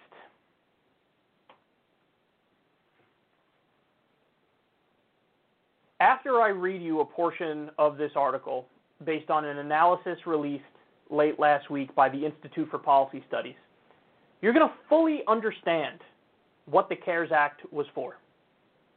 There seems to be a lot of confusion out there as to what exactly was going on with the CARES Act. And there were a lot of people who were defending Bernie's vote, for example. It was inexcusable. It was inexcusable because what you're about to hear now is the real reason why we had the CARES Act, why we had the COVID bailouts, why the Federal Reserve did what they did. So look at this.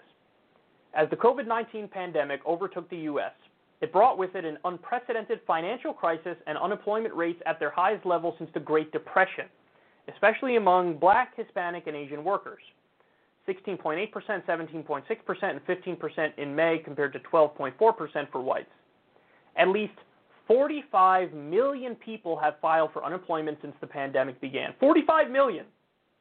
Yet between March 18th and June 17th, as the pandemic raged, the combined wealth of the 614 U.S. billionaires increased by $584 billion, according to an analysis released late last week by the Institute for Policy Studies, a progressive think tank based in Washington, D.C. That's half a trillion dollars it went up. The researchers calculated the billionaires' wealth gains based on real time data from Forbes. Experts said the wealth of the richest Americans is tied more closely than the rest of America to the stock market, which crashed at the onset of the crisis but has rallied since, largely detached from the broader economic picture. Now, do you see what the CARES Act was for? Now, do you see what the Federal Reserve did and why they did it? This is the whole point. This was the whole point.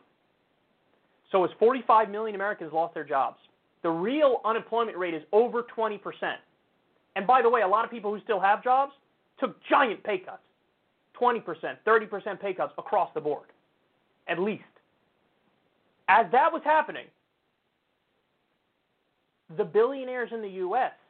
gained half a trillion dollars in wealth. Their wealth went up. Why? Socialism, baby.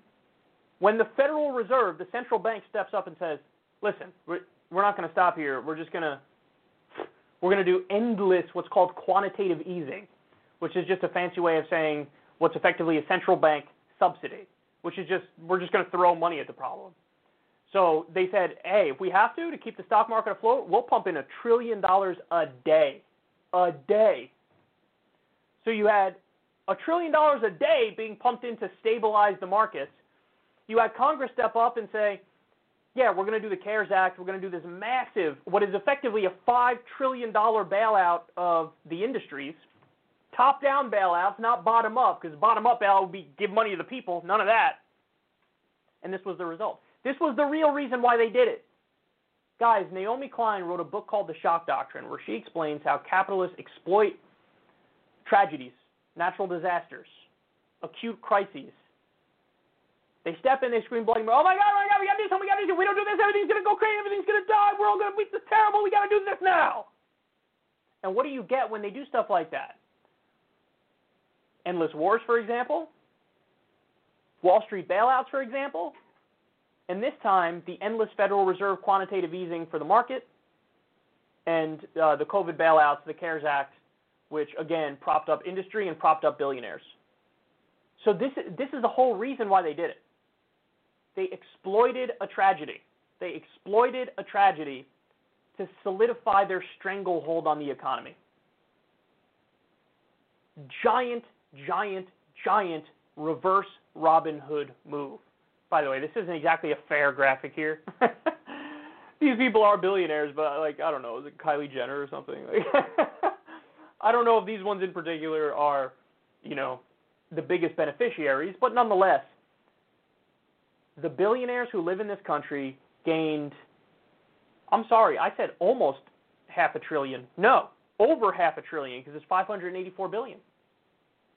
Over half a trillion dollars in wealth they gained as everybody in the rest of the country is getting obliterated. This is the corporate socialism that Bernie and Richard Wolff talk about, where, where the government and the Federal Reserve lets the industries and the captains of industry know no matter what, you guys won't fail. You guys won't fail. The people, they're already deeply entrenched in failsville. But you guys will not fail. This is the kind of economy we've set up. And just so everybody understands, the reason why this happens and the reason why they get away with it is because the billionaires and the corporations own the politicians which is why they got bailed out as everybody else was screwed. Because the billionaires and the corporations have been giving money to the politicians for years for them to run their campaigns. And so it's I scratch your back, you scratch mine. So they turned around in this crisis and took advantage of it to hand the keys to the treasury over to the billionaires and the corporations. And that's what we're seeing. And that's what we're seeing. You could have done a bottom up bailout, could have gave money directly to people, could have done a UBI, could have done Medicare for all, could have nationalized wages like Germany did. They didn't do it. Because those governments are representing their people. Our governments are representing the billionaires and the corporations. And now you know exactly why they did the CARES Act and exactly why they did the giant Federal Reserve quantitative easing program. This is why.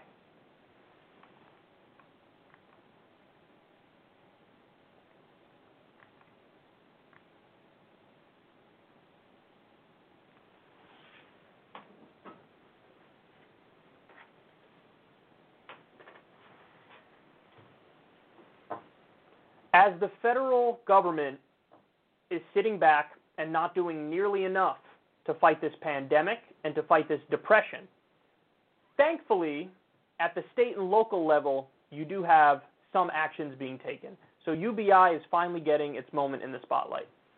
The mayors of Los Angeles, Oakland, California, Atlanta, Georgia, Tacoma, Washington, Newark, New Jersey, St. Paul, Minnesota, Jackson, Mississippi, Compton, California, Shreveport, Louisiana, and Stockton, California have joined Mayors for a Guaranteed Income, a coalition advocating for UBI policies, or the idea of giving out recurring cash payments to all individuals without any strings attached. Mayors for a Guaranteed Income was founded by Michael Tubbs, the 29 year old mayor of Stockton, who launched one of the first guaranteed income pilots in the U.S. last year, along with the Economic Security Project, a nonprofit supporting the idea of creating an income floor for all Americans. Though the coalition will advocate collectively for a guaranteed income and share information, each city will launch their own pilot with separate funding streams, either by creating a working group to find room in the city budget or by forming public private partnerships, Tubbs told Forbes. So, listen to this. Mayor Tubbs announced Stockton's UBI program in 2017. Now, this program, since he's doing it, you know, at the at the local level, it's harder to do something like this at the local level. But what he did is he found a way to give $500 monthly to the 125 residents. Um, and it went for 18 months, and it was just renewed through January 2021. And most recipients spent their money on groceries and utility bills, and it was a lifeline for people waiting for coronavirus unemployment assistance we know how disastrous the unemployment system has been during this crisis. And one recipient took unpaid time off from an hourly position to interview for, for another job with more benefits, something that he wouldn't have been able to do without the lifeline of the UBI. Uh, now, by the way, Thomas Paine was for a UBI, Martin Luther King Jr. was for a UBI, and then more recently we have researchers in Finland, Kenya, Canada, and the Netherlands have begun conducting their own UBI pilot programs, and Alaska already has it. If I'm not mistaken, in Alaska, it's tied to the oil wealth, I believe. Um, but basically, the argument is, hey, this land is the land of Alaskans, and we're not just going to give it away to private oil companies so that they can reap the rewards. You need to basically pay us for taking our oil from our land, and so everybody who's a citizen of Alaska gets a, a UBI check. Now, I don't know how much it is, to be fair, but they have it, and suffice to say, you don't have a situation where, because this is an argument that some people make, they go, oh, well, then people are not going to want to work. They're not going to want to be productive. That's just not true. That's just not true. If you give people what is effectively an allowance, what's effectively a floor, they use it for those floor things, namely groceries and utility bills. So, and then also another thing that doesn't happen is it doesn't immediately lead to the system being gamed and like, you know, all the landlords jacking up the rent $500 because the UBI thing is $500. In the places that they've tried UBI, that hasn't happened. And the money has definitely come in handy. So I think the arguments against UBI are honestly kind of flimsy it works. It, it's like Social Security for all. That's what I like to call it, Social Security for all. And so it's finally getting its, its moment in the spotlight here, and I'm happy. And so you have mayors of a bunch of these you know, cities and towns who are saying we're going to do a UBI program, and one of the reasons they're doing it is because with COVID-19, it's such a giant crisis, and so many people lost their jobs, and the federal government isn't doing nearly enough. So they feel like they're in a position where they have to do something, and this is the quickest, most direct way to give people support, to give people a lifeline. This is the easiest way to fix the problem. Just direct cash right into their pocket. So I love it. And of course, credit to Andrew Yang for kind of putting this front and center and mainstreaming UBI. I think it's fair to say, hey, I don't agree with the exact way he constructs his or whatever. There are reasonable criticisms of it. But overall, the fact that he put UBI on the map and made it something that's, um, you know, now seemingly conventional and mainstream, I think that's wonderful. And now COVID 19 is making it so way more people, the polls for UBI now are off the charts. The majority of people support it. So I think it's it's great, and I, I want to see more of it. Maybe some state experiments where individual states do a UBI, and honestly, ideally, you'd want the federal government to do it, but they're not representing us, and really, they're just doing full corporate socialism while letting the people rot, and that's what's happening right in front of our eyes.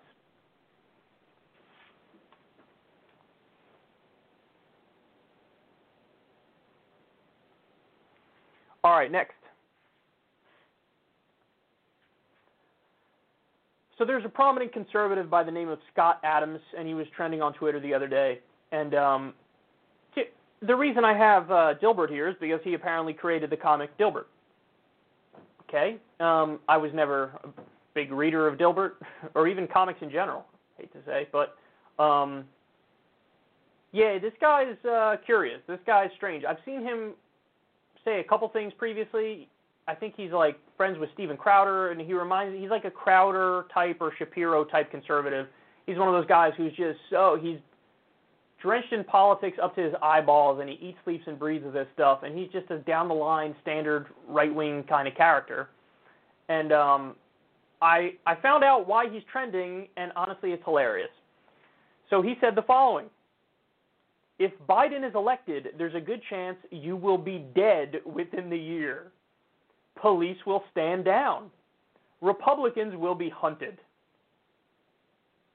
What planet does he live on? What planet do so many of these prominent conservatives live on? What's his face is too? Dean Cain? He's apparently just this huge right winger. I want whatever this guy's having because he's got to be high as balls to say something like this. If Joe Biden gets elected, Joe Biden is basically a moderate Republican. If Joe Biden gets elected, conservatives will be dead within the year. Really? What's Joe Biden going to do? Is he going to launch a a genocide of Republicans and conservatives? Is that what he's going to do? Is that what he's going to do? Well, what he what he really means here is he's saying, no, no, no, the violent mobs in the street will attack us, and Biden won't stop it. Yeah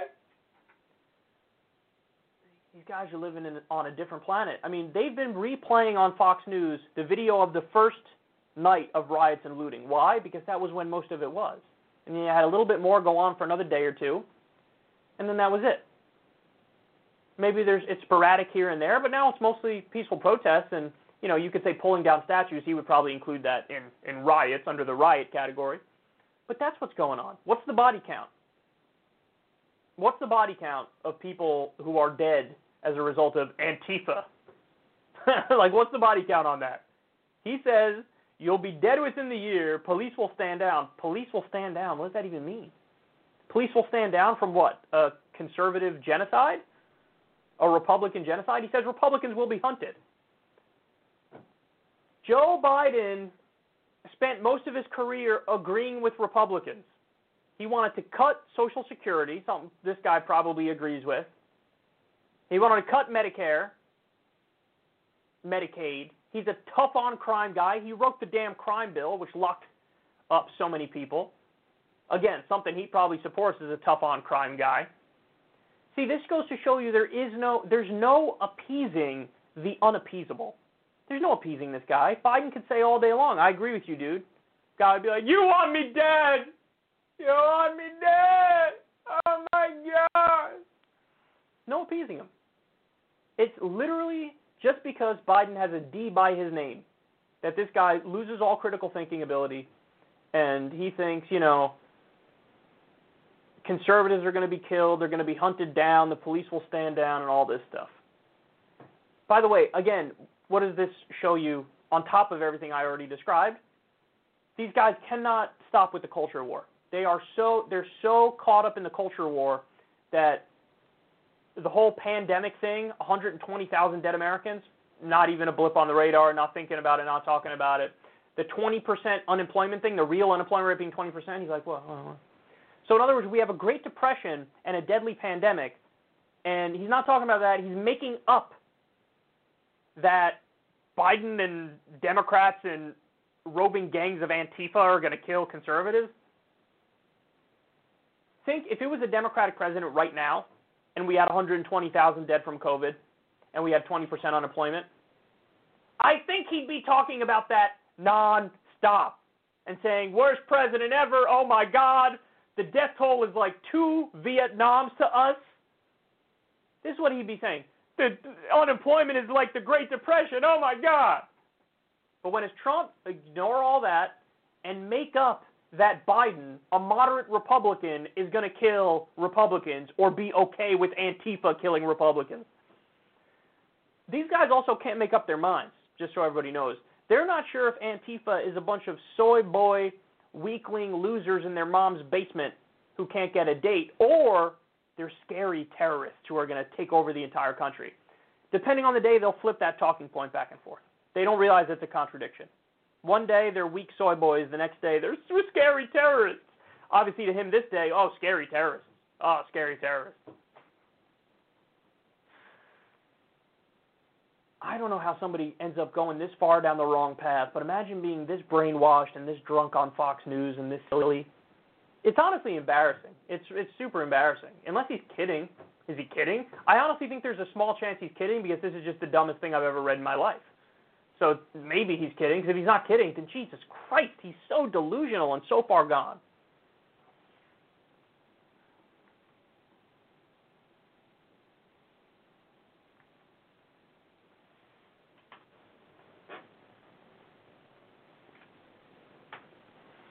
All right, next. MSNBC contributed to the Biden discourse as only MSNBC can. So here's an Obama administration insider, Cornell Belcher. He's asked a question about the left and how do you get them on board and how do you win elections and how do you persuade and all this. Look at his reaction. This is this is beyond parody.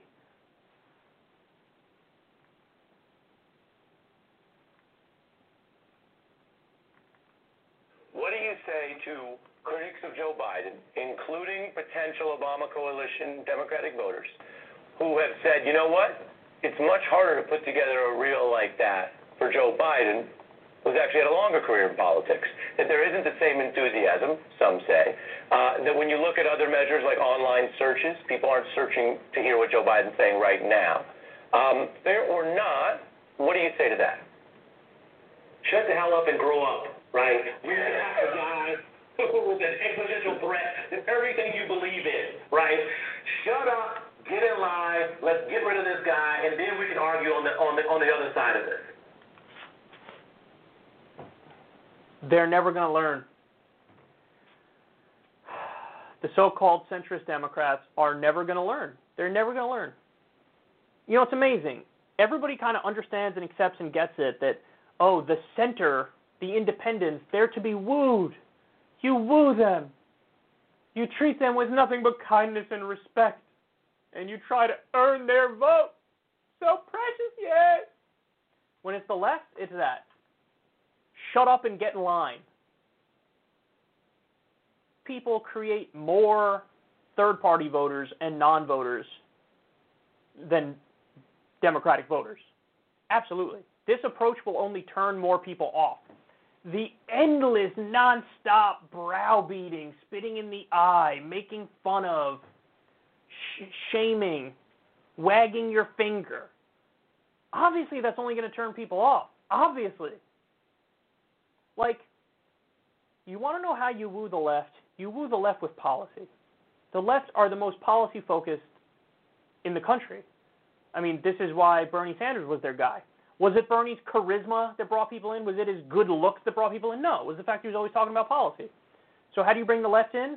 Medicare for all, free college, living wage, ending the wars, Green New Deal, for example. Now you could say, well, hold on now, those Biden's just not going to do those. So, and he's already on the record as not doing, saying I'm not going to do most of those. So, like, you got to be more reasonable. You got to give a little bit. I've told you guys, I've given plenty.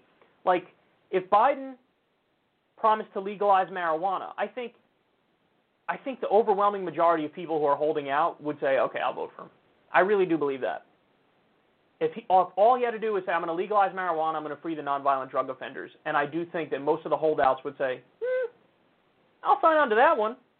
But like that's the thing is that you don't get any real, any real solid policy-based guarantees from Biden. You get a promise of the status quo, a promise of business as usual. And since that is totally unappealing to people, this is how they try to force you to get in line, literally saying, shut up and get in line. You would think that with an election like this, if it's so important, if it's so existential, that they should step their game up and really try overtime to reach out. Instead, it's all window dressing and silliness, like the freaking task forces, which is spitting in our eye. And listen, at the moment, it looks like Biden will probably luck out. Now it's subject to change, so we can't. I don't have a crystal ball. I can't see the future, but at the moment he's a giant favorite. So he kind of lucked out that Trump is so unappealing, and you have a perfect storm of terrible things happening that works for Biden. But um, people might take away the wrong conclusion from this election. The wrong conclusion being, oh, centrism is obviously how you win, and Democrats always need to run as centrists. But if the real reason Biden ends up winning is that it's just simply an anti Trump election and a ham sandwich could have beaten Trump, then that's not the lesson. But unfortunately, people will learn the wrong lesson and they'll continue to browbeat the left. And this will be a common occurrence because it's always been a common occurrence for the left. This is how the left gets treated. And you wonder why they're disillusioned, and you wonder why oftentimes they stay home, and you wonder why they hate reg- standard politics. Because this is standard politics to them. They've been disrespected and snubbed for so long. And I think it's time for us to stand up and assert ourselves and um, to really let everybody know actually we're in charge because we have the ideas that are most popular.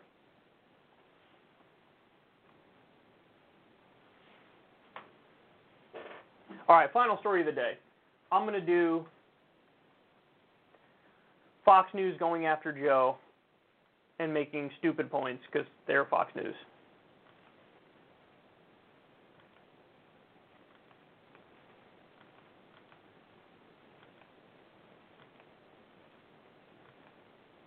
All right, here we go. Only Fox News and Fox Business could get me to defend Joe Biden because they just used the dumbest argument you've ever heard against him. So here they are attacking him for saying that he'd raise corporate taxes.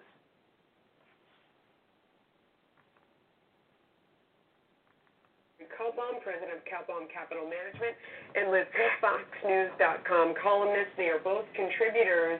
Um, Gary, I'll start with you. What a great idea. If the economy's in a slump, what you really want to do is raise taxes because that is just the smartest thing you can do. Do you agree? Uh, oh, yeah, sure.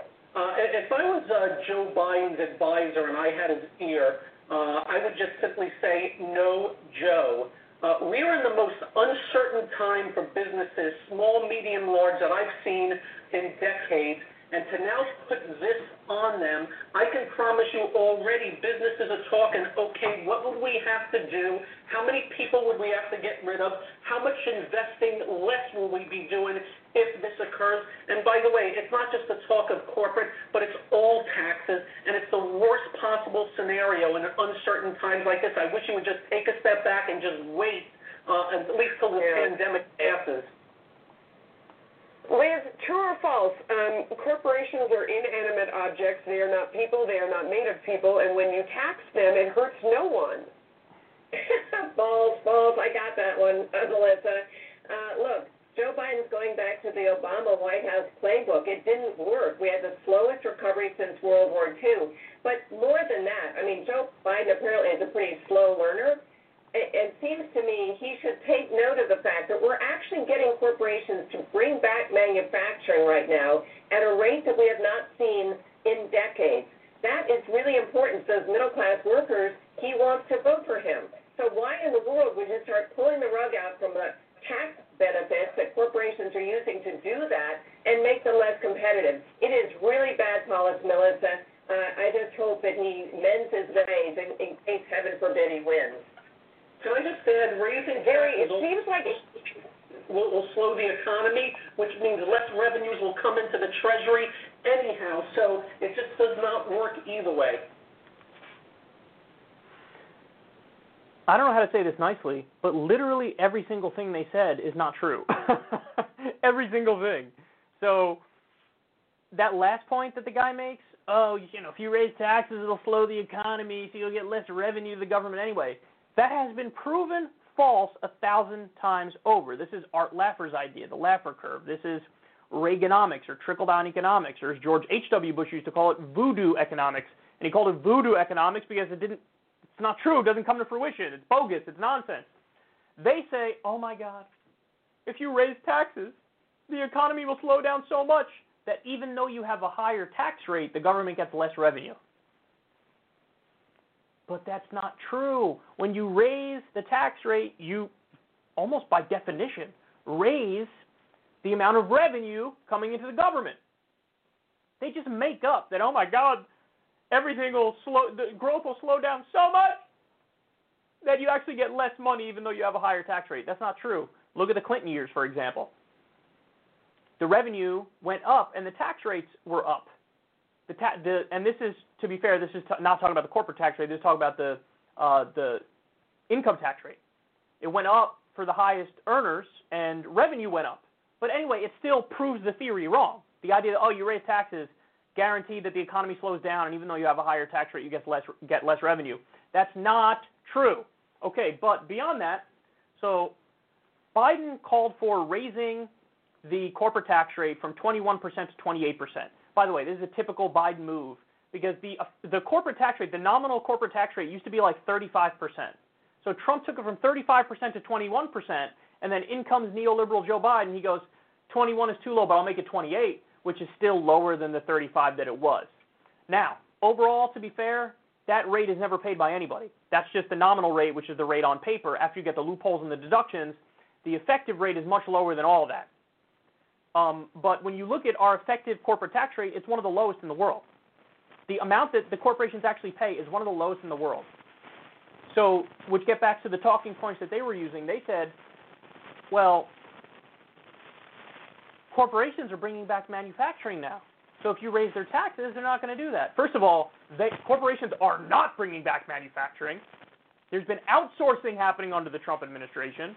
But beyond that, if you wanted to stop outsourcing, you know how you do that? You penalize outsourcing. That's how you do it. You don't give the corporations anything they want and eliminate their taxes or reduce their taxes to try to get them to come over here by you know promising like net subsidies to them. No, that's that would be them shaking down the taxpayers. Like you're at their whim. No, that's not the way it's supposed to work. They're corporations. We are the government. We are the government. We are their boss. The people are their boss. So when we come up with rules and regulations and tax rates, they have to pay it like every individual would have to pay it. So corporations are not bringing back manufacturing, but if you wanted to bring back manufacturing, you penalize outsourcing. You pass a Buy America law or sign a, a Buy America executive order. That's how you do it. You can punish the actions that you don't want them to do. You don't like just give them whatever the hell they want in order to hope that they'll do the right thing because usually when you give corporations whatever they want, they still don't even do the right thing. You have to force them to do it. So Biden's call to raise the corporate tax rate. Of course, that makes sense. It should be more. You should want to raise it more, but definitely at least raising it to 28% makes perfect sense. And see, this is the thing that's so crazy about the true ideological right wingers, the the Republicans who are on Fox Business, who are on Fox News. They're the worst. They're the worst. because like they really never stop drinking the trickle down economics Kool-Aid. They never stop drinking uh, the neocon foreign policy Kool-Aid. They're effectively wrong about everything. And so when they attack Biden over the things that they care about, they actually make Biden look better. Because at least with Biden, you go, okay, at least he wants to raise the corporate tax rate a little bit. Whereas these guys are like they're acting like the idea of wanting to raise corporate taxes is absurd. How can you possibly think that's absurd? Look at the CARES Act. Look at what happened with the Federal Reserve and the quantitative easing to prop up the marketplace. The corporations are the only things that got out of this unscathed. The corporations got everything they wanted. We have full corporate socialism now, and the people are getting screwed. You have over 20% unemployment. You have people who have jobs who are taking giant pay cuts. Average people are getting decimated.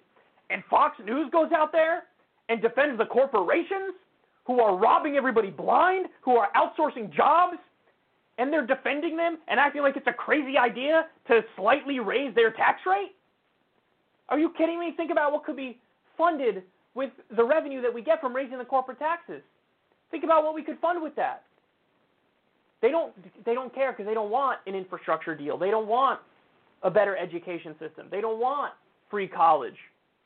They want to protect the corporations. That's their whole point. That's the whole reason why Fox News and Fox Business exists. So they're trying to mock Biden and act like it's crazy to want to raise taxes on corporations. That's the most reasonable thing I've ever heard Biden ever advocate for, ever. And by the way, he should get rid of all of Trump's tax bill because 83% of the benefits go to the top 1% in the long run, it raises taxes on everybody making $75,000 a year or less. So, yeah, if I'm Biden, I'm going after that. So go ahead. See, this, this is this is good because now they're using all the shitty arguments against Biden. Trump's going all in on stupid statue stuff and the culture war, and Fox News is going in on the few areas where Biden is advocating something reasonable like raising corporate taxes. That's how Fox News is attacking him. It's almost like they're all trying to throw the election because this is the dumbest line of argument I've ever heard, and it will not land. All right.